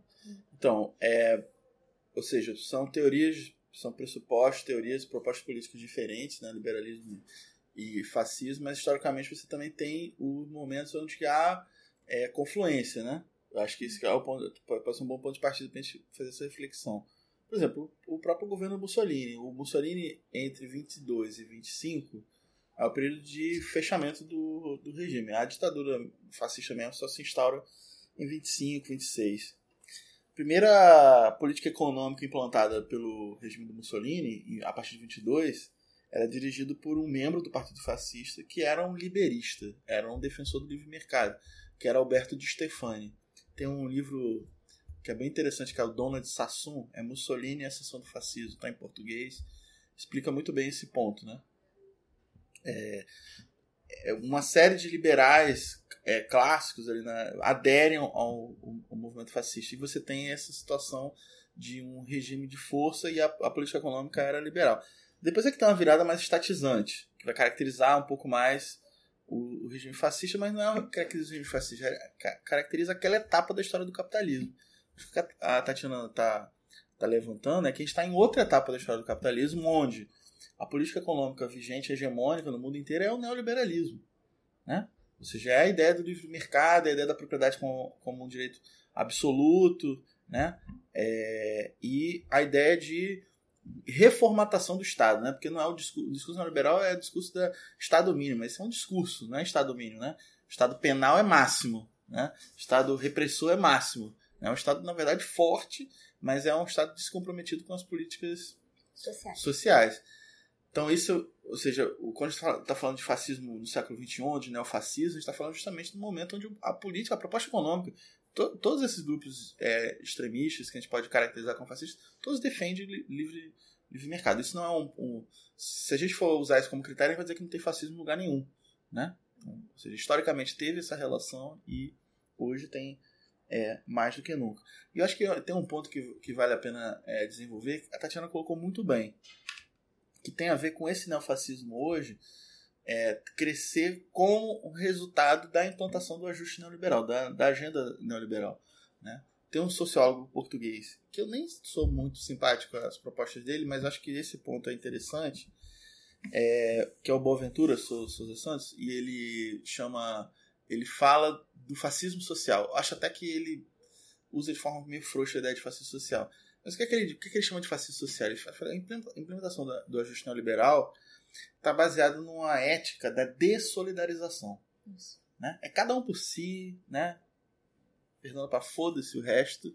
Né? Então, cada um por si. Né? Isso criar, criar esse- os laços históricos de solidariedade social vão, vão ser todos, todos rompidos. A gente está vivendo um, um momento avançado desse, desse processo de dessolidarização social, que forma a base do discurso neofascista no Brasil hoje. Imagina, o que, é esse discurso né, que encampou o, a candidatura do, do Jair, Jair Bolsonaro, segundo a qual a mamata vai acabar? O que, que essas pessoas estão falando? Elas estão falando que vai acabar os, o, o pagamento abusivo da dívida pública para os banqueiros? Não. Elas estão falando daquelas pessoas na sociedade que são subalternas, mas que tiveram alguns direitos, elas vão perder esses direitos. Para ficar todo mundo igual por baixo. Né? Então você está torcendo para aquele teu vizinho que teve uma melhoria, melhorou um pouco de vida, passou no concurso público, tem uma situação melhor para ele se ferrar. Ele vai ficar igual a você, ou seja, um, um, um né? Isso está presente nas famílias hoje em dia. Todo esse discurso da ah, a política dividiu as famílias. Primeiro que as famílias, esse negócio que as famílias eram todas unidas, isso é mentira, né? Oh. Na minha, Oh. Natal sempre era confusão, mas agora teve que bloquear todo mundo no, no, no Facebook. Porque agora. Acabou o Natal. Bolsonaro matou o Natal. Mas matou mesmo. pro- pro matou mesmo, porque uma, eu estou falando Vai, do caso de uma parte da família que votou no candidato que prometeu matar a outra. Isso. Você não confia numa parte da sua família. Não para a família. Olha só, o, o sujeito propôs. Olha só, ele falou, ele falou, um domingo antes de ser eleito, ele falou a seguinte coisa. Ele falou que ia mandar os vermelhos para ponta da praia, que era um espaço de extermínio, Fuzilamento. de fuzilamento de- dos presos políticos na época da ditadura. Falou que era isso, ou banimento do país, ou seja, o cara vai ter que cesar ou vai ser preso. Certo? Então, olha só. Tô chamando a atenção pro fato que tem uma parte da sociedade, das famílias, da nossa família, da minha família, meu pai, minha mãe, os filhos da puta, todos, votaram, votaram num candidato que propôs me exterminar. Então o que, é que eu tenho que olhar pra essa. Na minha, na minha família eu mandei todos a merda, vão se fuder, estão querendo que eu morra. Olha só, não é assim. Eu discordo do seu projeto. A gente vai derrotar vocês eleitoralmente. Ok. Ok, Top. né? Ok, não. Vou exterminar você, exterminar mesmo fisicamente. Não vai existir mais. É isso que as pessoas, isso que as pessoas votaram. Ou seja, as pessoas chegaram ao ponto de votar nisso é porque os laços de solidariedade social foram completamente rompidos, completamente rom- rompidos e, reformatados com base nessa essa visão mítica sobre a, questão do cidadão de bem, que essa é, é que é o correspondente no discurso fascista hoje. Né? Que antes era o quê? Era o ariano, era o, no caso da Itália, o italiano autêntico, né? Como é que eles tratavam o, a esquerda de forma geral, o discurso fascista? São os antinacionais, porque são internacionalistas, Isso. Traidores né? da pátria. traidores da pátria, etc. Portanto, se são traidores, têm que ser eliminados, né? Hoje, quem é que tem que ser eliminado? O que não é cidadão de bem. E que, que categoria é essa cidadão de bem? Quem é o cidadão de mal? Pode ser o sujeito que é um bandido, mas pode ser também professor de história. Pode ser o líder do MTST, pode ser, ou seja, qualquer pessoa que divija de você. Né? Ou seja, e esse discurso hoje está empoderado. As pessoas se, é, é, se identificaram com esse discurso. Se elas se identificaram com isso é porque os laços de solidariedade social se romperam. É, né? A gente está falando de fascismo porque dá para ver muita coisa no momento atual, né? A gente comentou aqui alguns pontos do programa, ou a algeriza que os fascismos costumam ter pela política, né? Isso. E, e- e que a gente está falando dessa dessolidarização, né? Essa perda de laços é justamente a perda desse espaço onde a política se faz, né? Claro. Então, essa né, é uma relação muito próxima, né? Quase a mesma coisa. Essa relação. Eu não me identifico mais com aquela pessoa que é violentada, Isso. aquele pobre que é violentado, aquele Claro. pobre que é, sei lá, que é incendiado na rua, mendigo. Não me identifico mais com ele porque o espaço da política está tá completamente, né? Desfigurado, está perdido, né? Eu só me entendo no espaço privado, eu tô aqui buscando meus interesses, buscando sobreviver, né? Isso. o que a gente vê no neoliberalismo, né, o que o problema é que a democracia está sendo confundida por algumas pessoas propositalmente, né, é uma ideologia que está sendo difundida deliberadamente por esses institutos da vida, é uma noção de democracia que se equivale ao livre mercado, né? Sim. Não uma Isso. democracia onde existe o terreno da política, que a gente discutiria os nossos projetos eleitorais de maneira civilizada, por exemplo. Isso. É um terreno da barbárie, Da né? barbárie cada um com cada um. O E é que da ganhar barbárie. tem direito a eliminar o outro. E é da barbárie mesmo, assim, não é uma questão é, é, simplesmente da, de uma alteração das formas de organização política.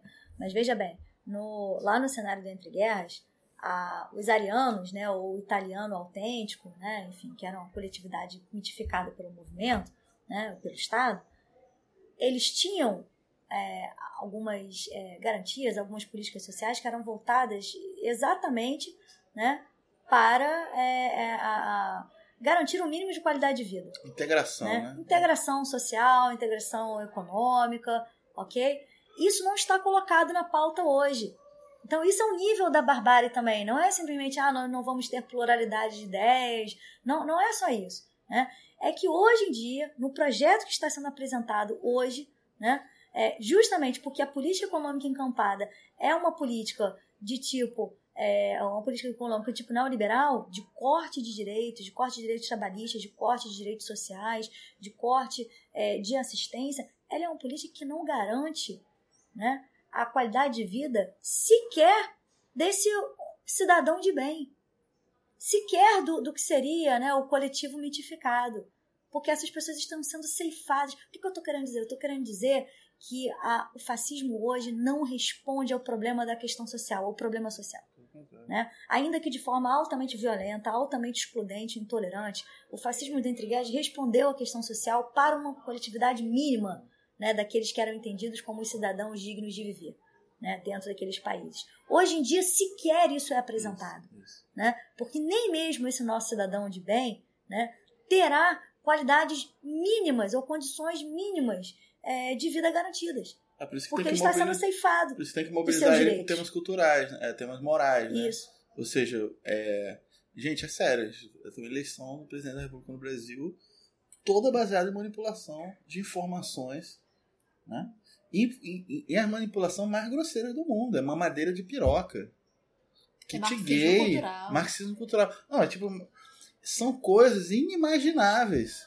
Né? A pessoa, ah, não vou votar, vou votar nesse candidato porque o outro quer distribuir uma madeira de piroca. A pessoa que está disposta a acreditar numa merda dessa, bizarro. é- Ou seja, ela tá desconfiando do professor do, do, do filho.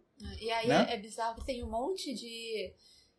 Um monte de questões que levam a isso, né? Tem uma reportagem que eu li, não vou lembrar qual jornal, é o País e a BBC, que comentava que um dos motivos pelos quais muitas pessoas hoje se informam pelo WhatsApp é que o WhatsApp firmou um acordo com vários operadores de dados infinitos. Então, assim, é, para eu que tenho uma quantidade de dados limitada, eu uso muito mais o WhatsApp. Eu não clico nos links para verificar as coisas, porque para clicar nos links e se ver, eu vou sair do WhatsApp, vou abrir o navegador e vou gastar dados que eu já tenho poucos. Isso. Então é, é impressionante, muito Só vê a desesperador. manchete, né? É, é muito desesperador pensar como que existe uma, uma série de condições que é uma. Tipo, isso é uma coisa que, é, tipo, quando eu li isso, eu falei, caralho, é verdade, né? O fato de que agora muitos jornais que são bons, mas tem paywall, né? tem que pagar pra ver. Sim. Então, existe uma série de condições dadas para que as pessoas não se informem por meios confiáveis, né? Isso. E aí acaba levando à predominância do senso comum, das teorias de conspiração, né? Existe uma série de coisas que levam a essa decadência de espaço público de debate racional, né? Que é fundamental para existir uma política. E tem a experiência sociológica do sujeito que hoje acredita que é, divulgando a fake news que ele recebe no WhatsApp, ele está combatendo a mídia tradicional. Certo? Então tem a mídia tradicional, né? Que é ele, ou seja, o que a extrema-direita fez hoje foi ela capturou um discurso que foi historicamente de esquerda, que é o que a mídia manipula. A extrema-direita chega e fala, não, a mídia manipula, mas eu tenho agora uma fonte alternativa de conhecimento, que é o quê? O que ele recebe no WhatsApp, porque você não sabe a procedência, porque uma coisa, isso que você está falando que é muito sério, né? As pessoas na rede social, elas compartilham a coisa pela manchete, elas não entram e leem a matéria, porque elas têm um limite de dados para utilizar. Isso é perfeito. Porque as pessoas né? estão correndo, as pessoas estão desocupadas, Isso. as pessoas não têm o costume de ler. Isso é um ponto. O outro ponto é você receber uma mensagem que você não sabe que fonte que, que mandou para você, dizendo uma, uma coisa, fazendo uma acusação absurda um meme, né? e você transmite aquilo para mais gente. Você sai reproduzindo aquilo e você se sente empoderado. Por quê? Porque aquelas informações elas confirmam aquelas crenças que você tem. Ou seja, se não, já não tivesse sido criado no Brasil, como vocês estudam e pesquisam muito bem esse tema, um pânico moral em torno dessa ideia estapafúrdia de ideologia de gênero, a, o episódio esse ano de manipulação eleitoral com uma madeira de piroca teria virado uma piada. Sim. Foi necessário que tivesse um terreno cultural Perfeito. construído onde os sujeitos estivessem aptos a receber esta informação. Uhum. Né? Ou seja, quando o, o, o Bolsonaro chega na, na Globo e fala do kit gay, né? ele está confirmando um tipo de campanha que ele vem explorando há anos. Né? De que ele combateu isso blá blá blá blá. Então confirma. Né? Ou seja, todas essas coisas são fabricadas assim. Então, seja, não é porque o Steve Bannon veio hoje no Brasil, esse ano no Brasil, Cambridge Analytica e fez toda essa manipulação. Fez essa manipulação, deu certo, é caixa 2, é ilegal, mas tinha um terreno preparado de pessoas sujeitas a absorver esse tipo de informação e acreditar nessas coisas. Ou seja, essa, essa guerra cultural que criou esse monstro aí não começou esse ano. Sim. Né? É- Ela vem de anos é sendo tá preparada. acontecendo uma confluência de fatores. Tipo, Isso. hoje em dia, em 2018, você olhar para 2004 e ver que Miguel Najib criou um movimento chamado Escola Sem Partido. E em 2013 isso virou grito na rua, sem partido. Olha a visão Sim. desse desgraçado, gente. Ah. Assim, Mas é isso. Cara, tem estratégia de longo São prazo. estratégias de longo prazo. Sabe aproveitar uma condição que já está, um Isso. debate que já está na sociedade. Isso. Então já tem alguma ressonância há algum tempo. Aí o cara chega agora, em 2018, numa campanha, e diz que as universidades e as escolas estão tomadas Pela esquerda. pelo, pela esquerda, pelo- mais do que isso, pelo, pelos marxistas, pelo marxismo cultural, que é, um- é algo que não tem a menor ligação com a realidade. Né? Ou seja, mesmo dentro, do, mesmo dentro dos cursos de humanos, de humanidade, Marxismo né? totalmente os minoritário. marxistas estão totalmente minoritários, minoritários mesmo, assim, coisa que você conta nos dedos, departamentos que às vezes tem 60 ou mais de 60 professores, você tem às vezes menos de 5 colegas que são marxistas. Então, assim, qual é a capacidade né, de reprodução de cinco colegas frente a um coletivo né, de mais de 60? Né? Então, assim, não tem a menor base na realidade. Esse tipo de, quando a gente diz que é teoria conspiratória, é porque ela não tem a menor base na realidade. Né? A mesma coisa nas escolas, a mesma coisa se você for analisar um livro didático, né? em que diversos temas, até há muito pouco tempo, eram obscurecidos, não eram sequer tocados. Né? É, e aí, para você dizer que há uma dominação esquerdista na escola, é algo que não tem a menor relação com a realidade, né? Sendo que, por exemplo, nós sabemos hoje, né, dentro do campo das ciências sociais, que as teorias é, que mais crescem, que mais ganham espaço, não são teorias alinhadas é, com o marxismo nem mesmo com a esquerda. São teorias neoliberais ou teorias é, pós-modernas, né, que estão aí no, né, desde meados dos anos 90, né, pelo menos desde meados dos anos 90, ganhando profusão na academia brasileira. Né? É, então, assim, é, não tem a menor base na realidade. Né?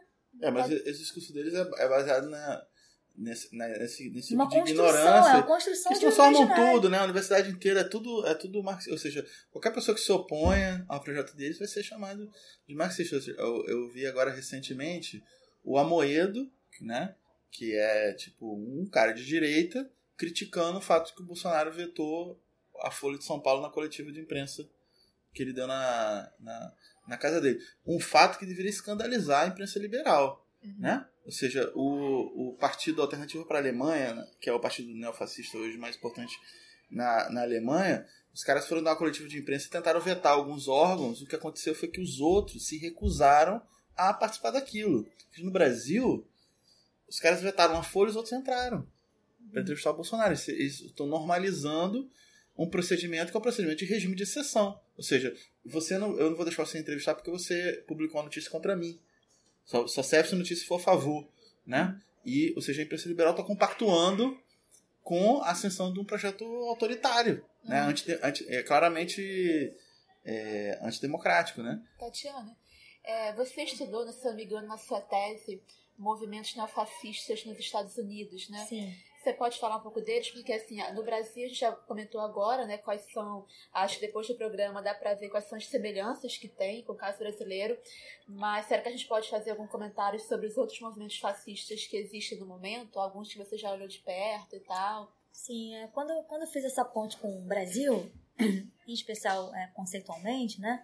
é, já fiz olhando também na experiência de lá, né? Que eu analisei mais é, de perto, né?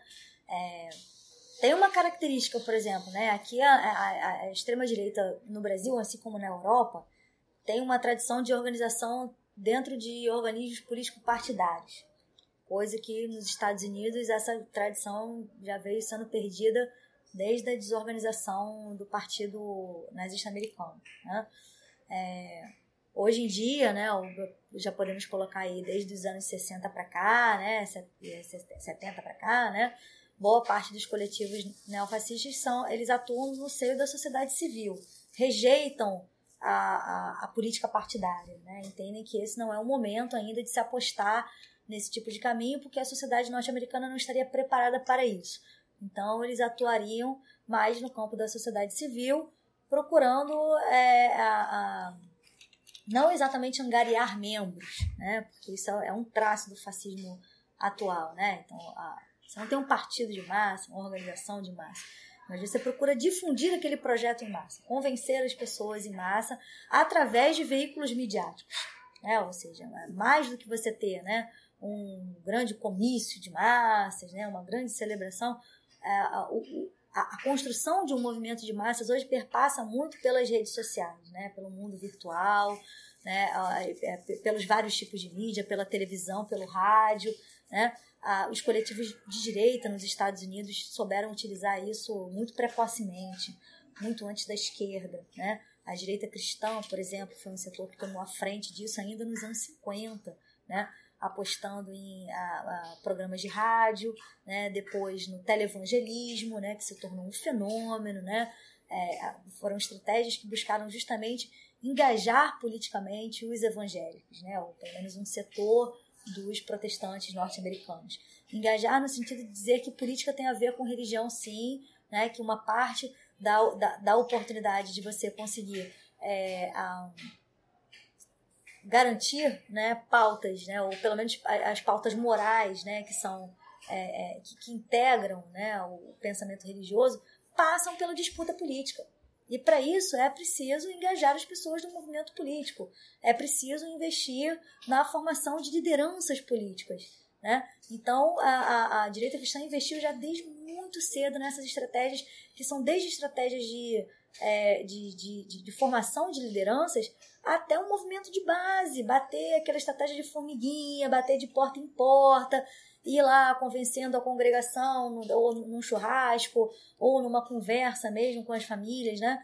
É, a, a, se interarem do cenário político, entenderem o cenário político, de crítica, né? E isso para quê, né? No, no correr dos anos 50, 60, para quê? Para fazer uma crítica, né? Aos reformismos, ao movimento de direitos civis, né? A, a ascensão do, de uma nova onda do movimento é, feminista, né? Da, das demandas por direitos da comunidade LGBT, né, ou de aceitação, de respeitabilidade.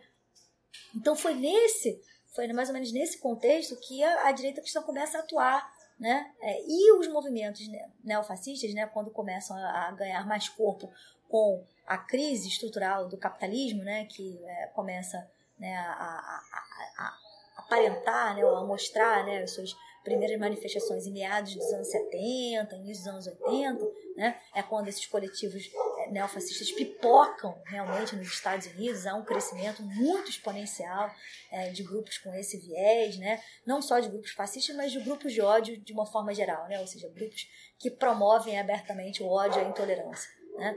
É, eles também né, vão, é, vão dialogar, né, ou vão, vão utilizar fortemente essas estratégias né, do, do da, da, da, das várias mídias né, como um canal para difusão política, para mobilização política, para angariar fundos, né? ou seja, um canal para você angariar fundos de, de vendas online, né, ou coisas do tipo, né? Ou a, a promoção, por exemplo, de, de, de, periódicos online, onde você paga né, uma, uma anuidade, né? Então, isso é uma forma né, de, de captação de dinheiro, né? A gente sabe já por uns estudos é, de antropólogos, né?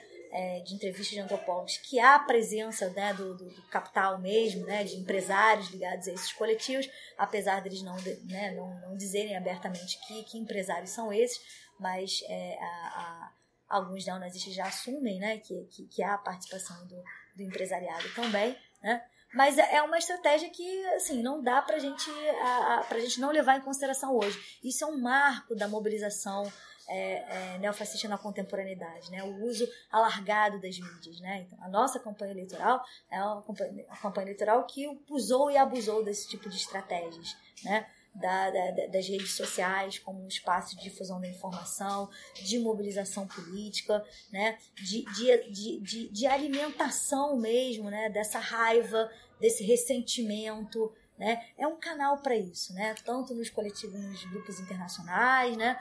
quanto é, aqui na forma né, com que o, a, a, nossa extrema-direita se articulou. A campanha eleitoral foi um momento muito importante para a articulação desses é, de indivíduos que estavam desarticulados, de microcoletivos que existiam, mas estavam desarticulados, e um partido político que assumiu esta tarefa de frente. Né? Então, eu acho que isso é uma é, é algo, por exemplo, que difere dos Estados Unidos. Nós não temos um partido político nos Estados Unidos que hoje assuma essa tarefa de frente e consiga unificar esses coletivos, apesar desses coletivos serem muito mais numerosos, né, é, quantitativamente, né, do que, por exemplo, no Brasil.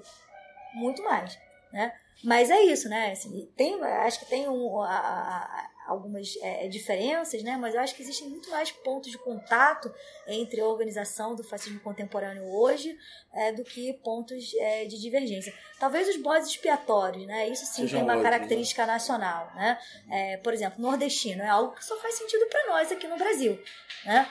Então existem né, organizações fascistas, né? Que apostam é, no elemento mais profundamente no elemento racial, outras no, no elemento né, regional, né, de uma dada cultura, outros têm um antissemitismo mais, é, mais explícito, outros têm, não têm um antissemitismo tão explícito, né, mas eu acho que, a, apesar disso, né, eu acho que eu vejo muito mais pontos de contato, é, é, inclusive com uma articulação internacional mesmo, né, a, a concretização de um projeto né, cada vez mais afinado com uma proposta de revolução branca mundial, né? Porque a gente pode pensar assim, puxa, mas o Brasil é um país miscigenado, né? Como é que pode o fascismo pegar aqui, né? Como é que pode? A pessoa vai, vai o quê? Vai topar eliminar a sua avó que é negra, né? A sua mãe indígena, né? O seu pai, né? Não, complicado, né? A gente pensa assim, ah, esse troço não, não vai pegar no Brasil, né?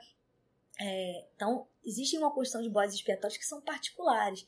Apesar de você ter né, uma, uma, uma um coletivo muito variado de pessoas que vai aderir ao projeto, o projeto é voltado para representar um tipo, um tipo de cidadão de bem muito delimitado, que não tem a ver só com a sua conduta moral, ou só com a sua conduta profissional, religiosa ou sexual, não. Né? Tem a ver com ser aquela projeção do branco vivendo na América, do europeu na América. É, quando a gente vai olhar né, pro, por exemplo, para os discursos dessas lideranças neofascistas, né, ou membros de organizações neofascistas nos Estados Unidos, eles também se colocam dessa forma. Nós somos descendentes de europeus. Nós somos europeus na América. A nossa cultura é uma cultura, a cultura reivindicada é uma cultura né, ocidental, europeia. Né? É essa cultura que é reivindicada né, como o, o, arquétipo. Então, assim, como quando, quando David Duke, por exemplo, que foi uma liderança super importante da, da Klux né, é, é, deu aquele pronunciamento de apoio né, ao Jair Bolsonaro, ele identifica em Jair Bolsonaro não apenas elementos políticos, né, de, é, de afinidade, né, de afinidade política, mas ele também vê em Jair Bolsonaro aquilo, né? Ah, ele é um protótipo do europeu nas Américas. Ele é um descendente de europeus nas Américas. Né? Então não é simplesmente, né, veja bem, não é uma a nossa liderança, né, ou a, a, cara do nosso fascismo, apesar de existir uma mobilização que inclusive é, é, é interracial, é, é, é, mais plural, né, de apoio a esse projeto, né, o projeto não representa da mesma forma que apesar de muitos trabalhadores terem apoiado o fascismo, né, muitos membros da classe trabalhadora apoiarem o fascismo, o fascismo não representa um projeto dos trabalhadores. Claro representa um projeto empresariado, né? dos interesses, né? É a, é a velha pergunta: quem lucra com isso? Quem, quem ganha com isso? Certamente não é o trabalhador. Isso. Né? Ainda mais da forma como o fascismo é colocado hoje, certamente não é o trabalhador. Uhum. Né? O trabalhador nesse projeto, independente do seu corte regional, racial, familiar, né? ele é um trabalhador que vai, vai perder muito, ele vai se ferrar em muitos níveis não só no, no, no espaço da sua liberdade política, né, mas também no, no, no espaço da sua, das suas condições materiais de vida. É só, é só pensar, por exemplo, a greve dos caminhoneiros. Né? Seria uma greve dos caminhoneiros com. Não tem, né, cara? Não, tem, não teria como ter, né? O, o, sob um regime desse. Né? Exatamente.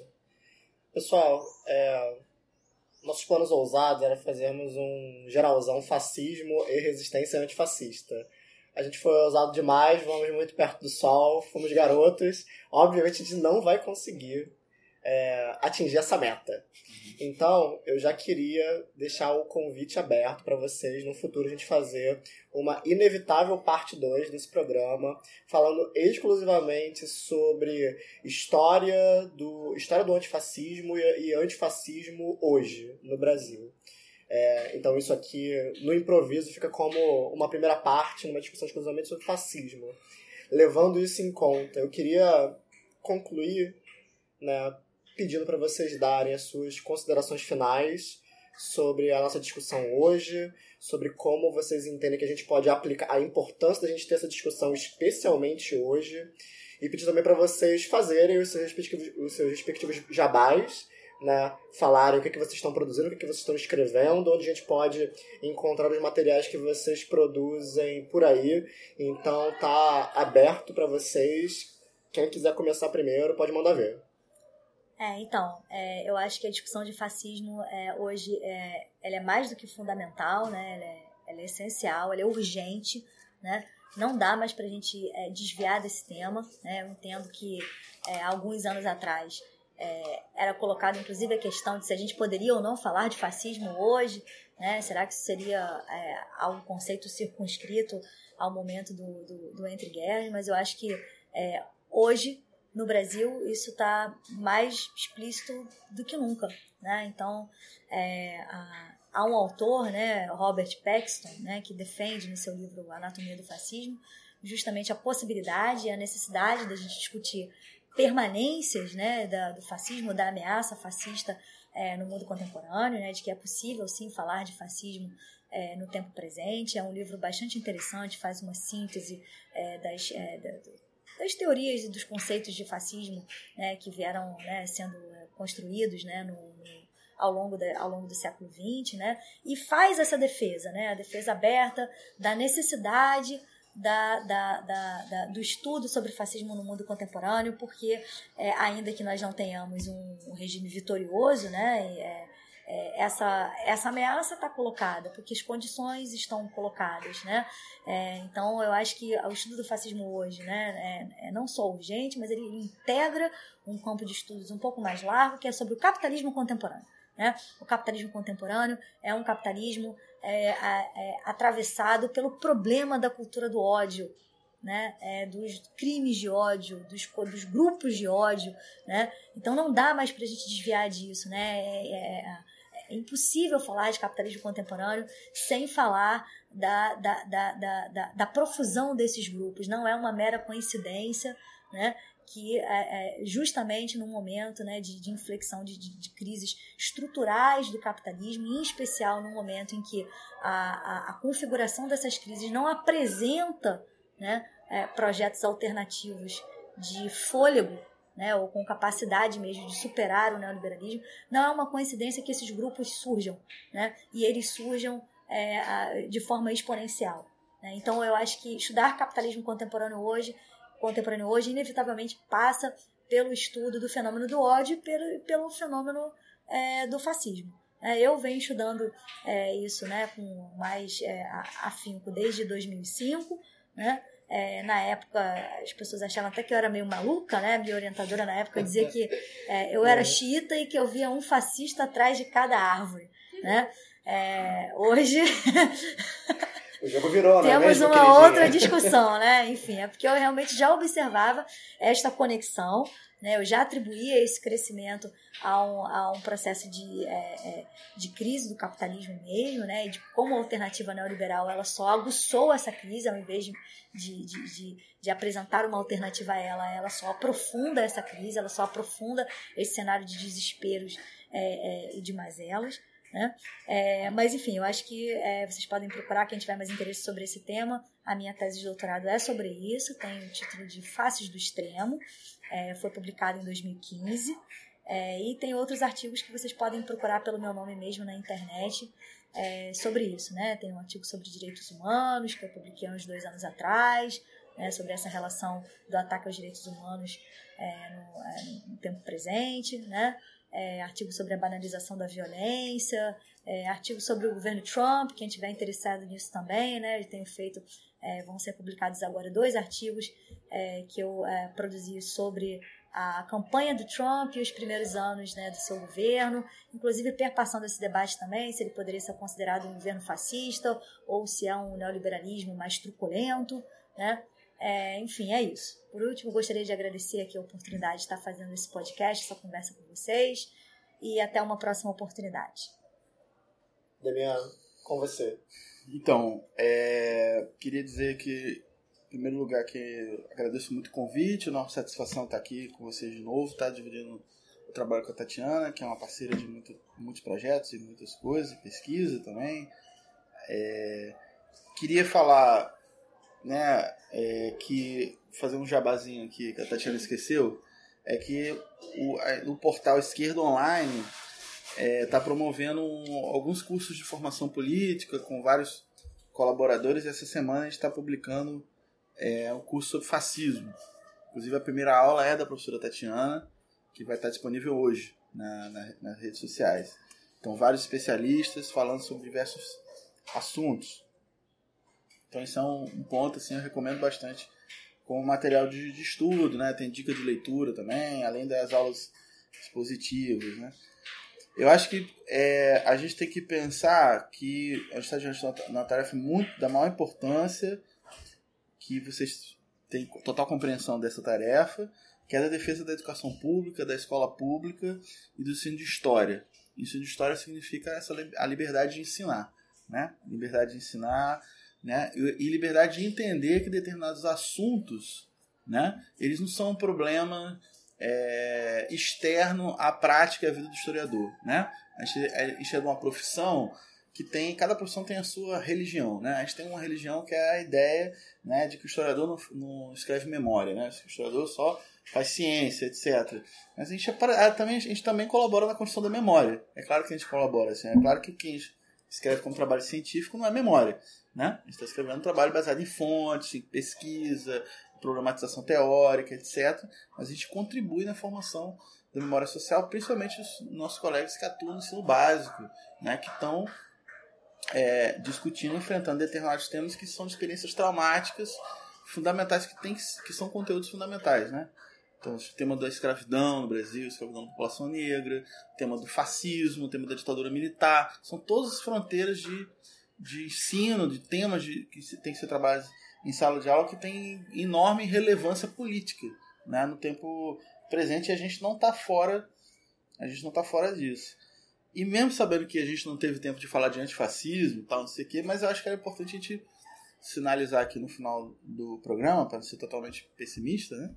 Para as tarefas que estão colocadas, o tipo de coisa que a gente tem que se enfrentar e como a gente precisa se organizar para se enfrentar com os tempos duros que, que vão vir aí, certamente, daqui para frente. Então, os espaços de estudo, de local, local de trabalho, local de estudo, até local de moradia também, de tentar articular é, é, espaços de resistência nesses, nesses lugares, né? Nem que a resistência nesse momento seja a resistência de estudar junto, de entender o que está acontecendo, né? Ou seja, tem níveis diferentes de, de resistência. Tentar se articular internacionalmente. Né? O, o, o mundo está vendo o que está acontecendo é, no Brasil, né? Isso não é só o Roger Waters, né? Ou seja, tem uma, uma, uma visão é, internacional de que o Brasil está indo para um caminho muito perigoso, né? Com a, com a eleição é, do Bolsonaro, então a gente precisa se articular internacionalmente, inclusive, porque a gente vai precisar fazer denúncias, né?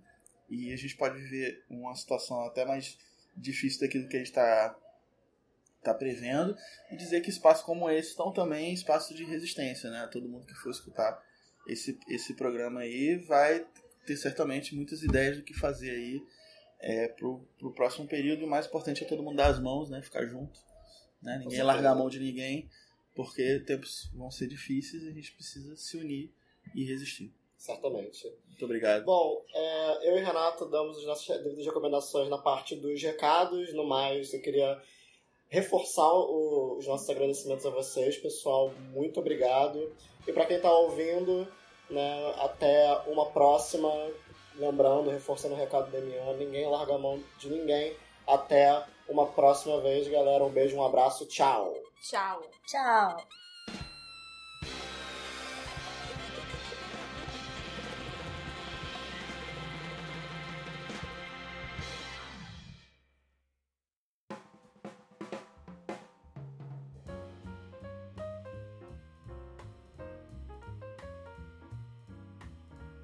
Recadinhos, agora só tem só comigo e com Renata. Diga, Olá, de novo, galera. Olá. Então, gente, aproveitando os recadinhos dessa semana para falar acho que é interessante falar alguns desenvolvimentos recentes, que provavelmente alguma coisa já estará datada quando esse episódio sair, mas enfim, né? É, então, temos abemos data para o julgamento do, da lei Escola Sem Partido, que se chama Escola Livre, que foi aprovada em Alagoas no início de 2016. Para quem não está a par, a lei foi aprovada, foi sancionada, no entanto, ela foi questionada na justiça pela CONTES, se não me engano, Sindicato dos Trabalhadores de Educação é, Sindicato Trabalhadores de Educação, pela ADI 5537. Foram duas ADIs, que é a arguição de constitucionalidade, né? Para, enfim, o questionado na justiça. É ação direta de inconstitucionalidade. Isso, é, ação direta de inconstitucionalidade. Fizeram duas, 5537 e 5580, que estão tramitando apensadas, tramitando não, né? Estão sendo processadas de maneira pensada no Supremo Tribunal Federal e no dia 28 desse mês ela será julgada, né? Nós vamos montar alguma, alguma mobilização até lá, que vocês vão poder acompanhar pelas nossas redes, que a gente vai divulgar em breve. Mas, de qualquer maneira, quem já tiver ideias, que, enfim, né, o que a gente queria falar, o que eu queria falar, assim, organizem-se, né, que nem o Demian falou agora há pouco. A gente tem que aproveitar esse momento, né, esse ímpeto que a gente criou na última semana de eleição, voltar a ocupar espaço público, criar coletivos, né, grupos de estudos, conversa, mobilização, militância, enfim. Acho que a palavra de ordem é se organizar.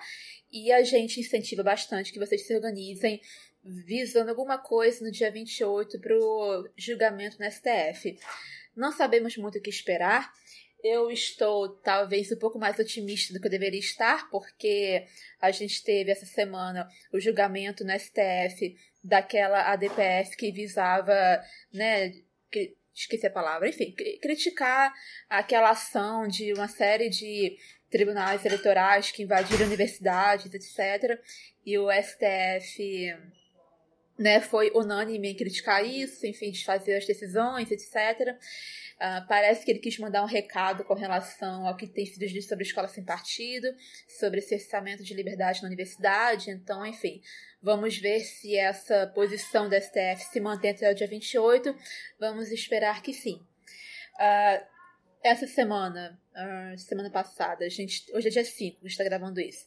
A gente teve uma quase votação de escola sem partido na comissão especial, que foi cancelada porque o plenário estava discutindo a lei antiterrorismo e também porque teve manifestação lá. Enfim, as notícias estão desencontradas, parece que foi uma conjunção de motivos, mas aí eles vão encher o saco com essa merda até não sei quando. Então vai ter uma nova votação dia 7, que quando vocês ouvirem isso aqui já vai ter acontecido ou não, enfim, né? A gente vai estar sempre divulgando nas nossas redes. Um, você quer usar esse espaço para fazer também as indicações, Diogo? Que a gente não indicou, eu e você não indicamos coisas no programa, ao longo do programa. É, eu não sei o que indicar também. Você tem alguma ideia do que você quer indicar? Eu tenho alguma ideia de indicar. É... Manda ver. eu achava interessante é, para vocês terem uma noção de como estava o clima político e social na Alemanha ali pré-ascensão do Hitler, etc. Tem um filme que eu vi recentemente que é o M, o Vampiro de Düsseldorf, que é muito maneiro. Ele é muito legal e ele é muito bom em passar o clima de ressentimento, de medo, de desespero e de como é que eu vou explicar, meio que raiva reprimida, enfim, né? E como que aquelas, e como que todos esses sentimentos se apresentavam em alguns problemas, em alguns problemas sociais. Então é um filme muito maneiro para isso. E uma série de documentários do Adam Curtis que dá para ver legendado no YouTube, que se chama Pandora's Box. Né? São seis episódios, cada um tem 50 minutos a uma hora. E eles falam de maneira geral sobre a ascensão de algumas maneiras de pensar, algumas questões na segunda metade do século XX, se não me engano. E, enfim, tem muita coisa legal ali sobre neoliberalismo e decadência das democracias, como a gente conheceu ali no século XX. Eu acho que é interessante para complementar a experiência de quem ouviu esse programa e para entender e localizar melhor na história do século XX algumas coisas que a Tatiana e o Demian Mello comentaram. Eu queria recomendar o canal no YouTube do Professor de Escola Sem Partido, uma indicação totalmente arbitrária aqui. É, aproveitar essa falando disso, né, dar uma recomendação importante.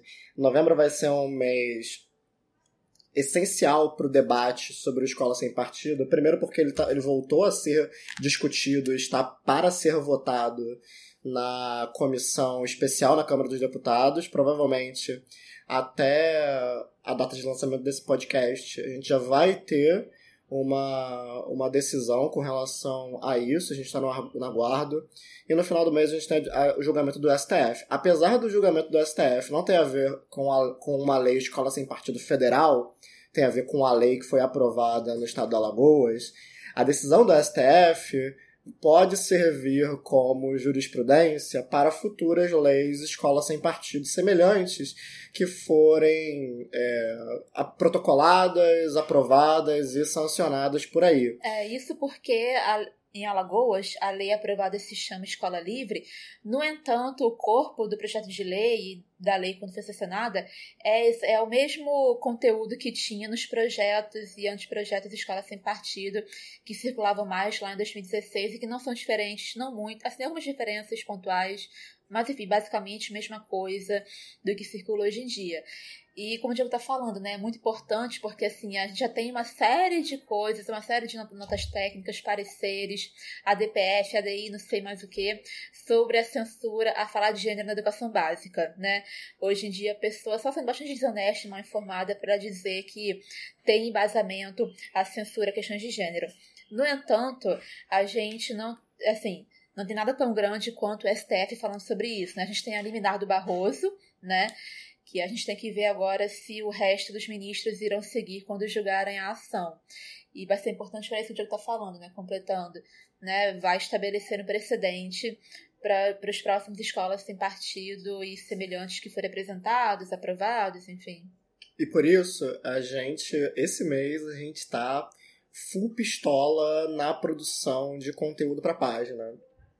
A gente tinha, a gente tem esse canal no YouTube já faz um tempo, só que a dificuldade de manter esse canal, é, de alimentar esse canal com conteúdo foi muito grande, eu não consegui dar conta até esse momento, mas agora em novembro eu retomei esse projeto. Boa parte dos vídeos que a gente produziu no Facebook eu tô passando para o YouTube. Nossos podcasts também eu tô aos pouquinhos é, transferindo pa para, para o YouTube. A gente tá também com, com, com podcast. É, essa semana, ou melhor, na primeira semana de todo mês, a gente está lançando vídeo. Na primeira semana desse mês, é, é, de novembro, já vai ter um vídeo novo é, lançado no Facebook e no YouTube. A gente está postando direto no nosso blog, professor de conta escola sem pior nome de blog possível, desculpa. É, então, a gente, o que, por que a gente está fazendo isso? Porque é muito importante que a gente comece a virar a maré da guerra pelo algoritmo. Né? Quando a gente coloca no, no YouTube e a gente digita, não estando logado numa conta Gmail, a gente digita professor, a gente é, digita professor, o YouTube completa automaticamente professor doutrinador. Nossa. Professor pego doutrinando, professor gravado doutrinando. E a gente precisa começar a reverter isso. Óbvio, em novembro, no espaço de tempo tão curto, obviamente a gente não vai conseguir fazer isso. Mas eu estabeleci para mim, pelo menos novembro, com esse como esse momento assim de começar a engatar esse projeto, de alimentar a, os nossos canais de produção de conteúdo com material de qualidade, acessível para a gente poder começar a virar essa maré. Não no curto prazo, mas no longo prazo, pensando na cauda longa. Então, os próximos vídeos que eu vou produzir, por exemplo, esse vídeo que saiu agora essa primeira semana, ele se chama Gênero, o que é e o que não é. Que é um vídeo curto, que eu vou fazer todo o esforço para deixar na casa dos dois minutos que é um vídeo que eu vou subir no Facebook e no YouTube, mas eu vou orientar vocês a, se vocês tiverem aquele grupo no ZipTzopt da família, aquele grupo esquisito, aquele grupo meio chato, baixa esse vídeo pelo Facebook, sobe no grupo do Zap Zap e começa a, a compartilhar porque agora a gente vai começar a intensificar ainda mais nossa estratégia de compartilhamento. Eu também queria indicar aqui uma denúncia, né, que é professor doutor Fernando Pena fazendo. Tá ouvindo esses barulhos aí de porta abrindo, porta fechando? É, Esse é professor doutor Fernando Pena, né? Intervindo na nossa, nossa gravação. Fala um oi aí, pelo menos, Fernando. Dá uma olá, satisfação. Olá, olá, pessoal. É. tô acenando pro gravador, mas Ah, eu só queria deixar essas recomendações e, e essa denúncia. Se você, você que tá ouvindo a gente, se você é, quer ajudar, cara, é, eu sei que Brasília parece uma terra muito distante, e é, e é mesmo. Então, ajuda compartilhando, ajuda divulgando, não só nossos canais, ajuda compartilhando os canais progressistas que tem aí falando sobre educação, sobre política na, na, na internet. Compartilha aí no Facebook o Tese 11, compartilha aí o Obriga História, compartilha o Nerdologia do Xadrez Verbal, Território Escolar, que é um, ter- que é um canal exclusivamente sobre educação, o canal aí do, do senhor Fernando Pena, que tá aqui, continua fazendo barulho atrapalhando a, a gravação, no Facebook, no YouTube, Fernando Pena com dois N's. Dá uma compartilhada, dá uma olhada, galera. Vamos começar a criar essas redes, vamos começar a virar essa, essa maré, porque tem muita coisa pela frente. A gente não tá sozinho, a gente só precisa se encontrar. Ah, uma outra parada é que esse mês a gente retomou o nosso mapeamento. Quem curte a nossa página no Facebook, Professores contra Escola Sem Partido, sabe que a gente tem mapeamento dos projetos Escola Sem Partido similares e também os projetos antigênero que estão apresentados ou já foram apresentados em casas legislativas do Brasil. A gente está retomando o mapeamento agora para atualizar, saber que pé estão os projetos, etc. É uma coisa importante para a gente conseguir indicar onde tem um projeto para questionar judicialmente, etc. Então, é, quem estiver ouvindo a gente, se você tiver, se você souber de algum, pro- de algum projeto na sua cidade ou lei aprovada, enfim, algum tipo de iniciativa dessa, dessas coisas, a gente fala sempre, que não está no nosso mapeamento, ou enfim, manda pra gente a, todas as informações que você tiver, o nome de vereador ou deputado que apresentou, número da proposta, enfim, manda pra gente para ajudar no nosso mapeamento aí, caso a gente não tenha informação daí ainda. E no mais é isso, galera. Só deixar os contatos: Facebook, Professores contra Escola Sem Partido, Twi- Twitter e Instagram, Profs contra o ESP, canal do YouTube também, Professores contra Escola Sem Partido, nosso blog tá aí aberto para todo mundo. É, esse programa é uma parceria Movimento Educação Democrática, você pode encontrá-los no Facebook e no Instagram. E sobre História Podcast, que vocês podem encontrar no Facebook, no Instagram e no Twitter. E no mais, é isso? É isso. Então, galera, até a próxima. Um beijo e um abraço. E a gente segue firme e forte nessa disputa. Tchau, tchau. Tchau. tchau.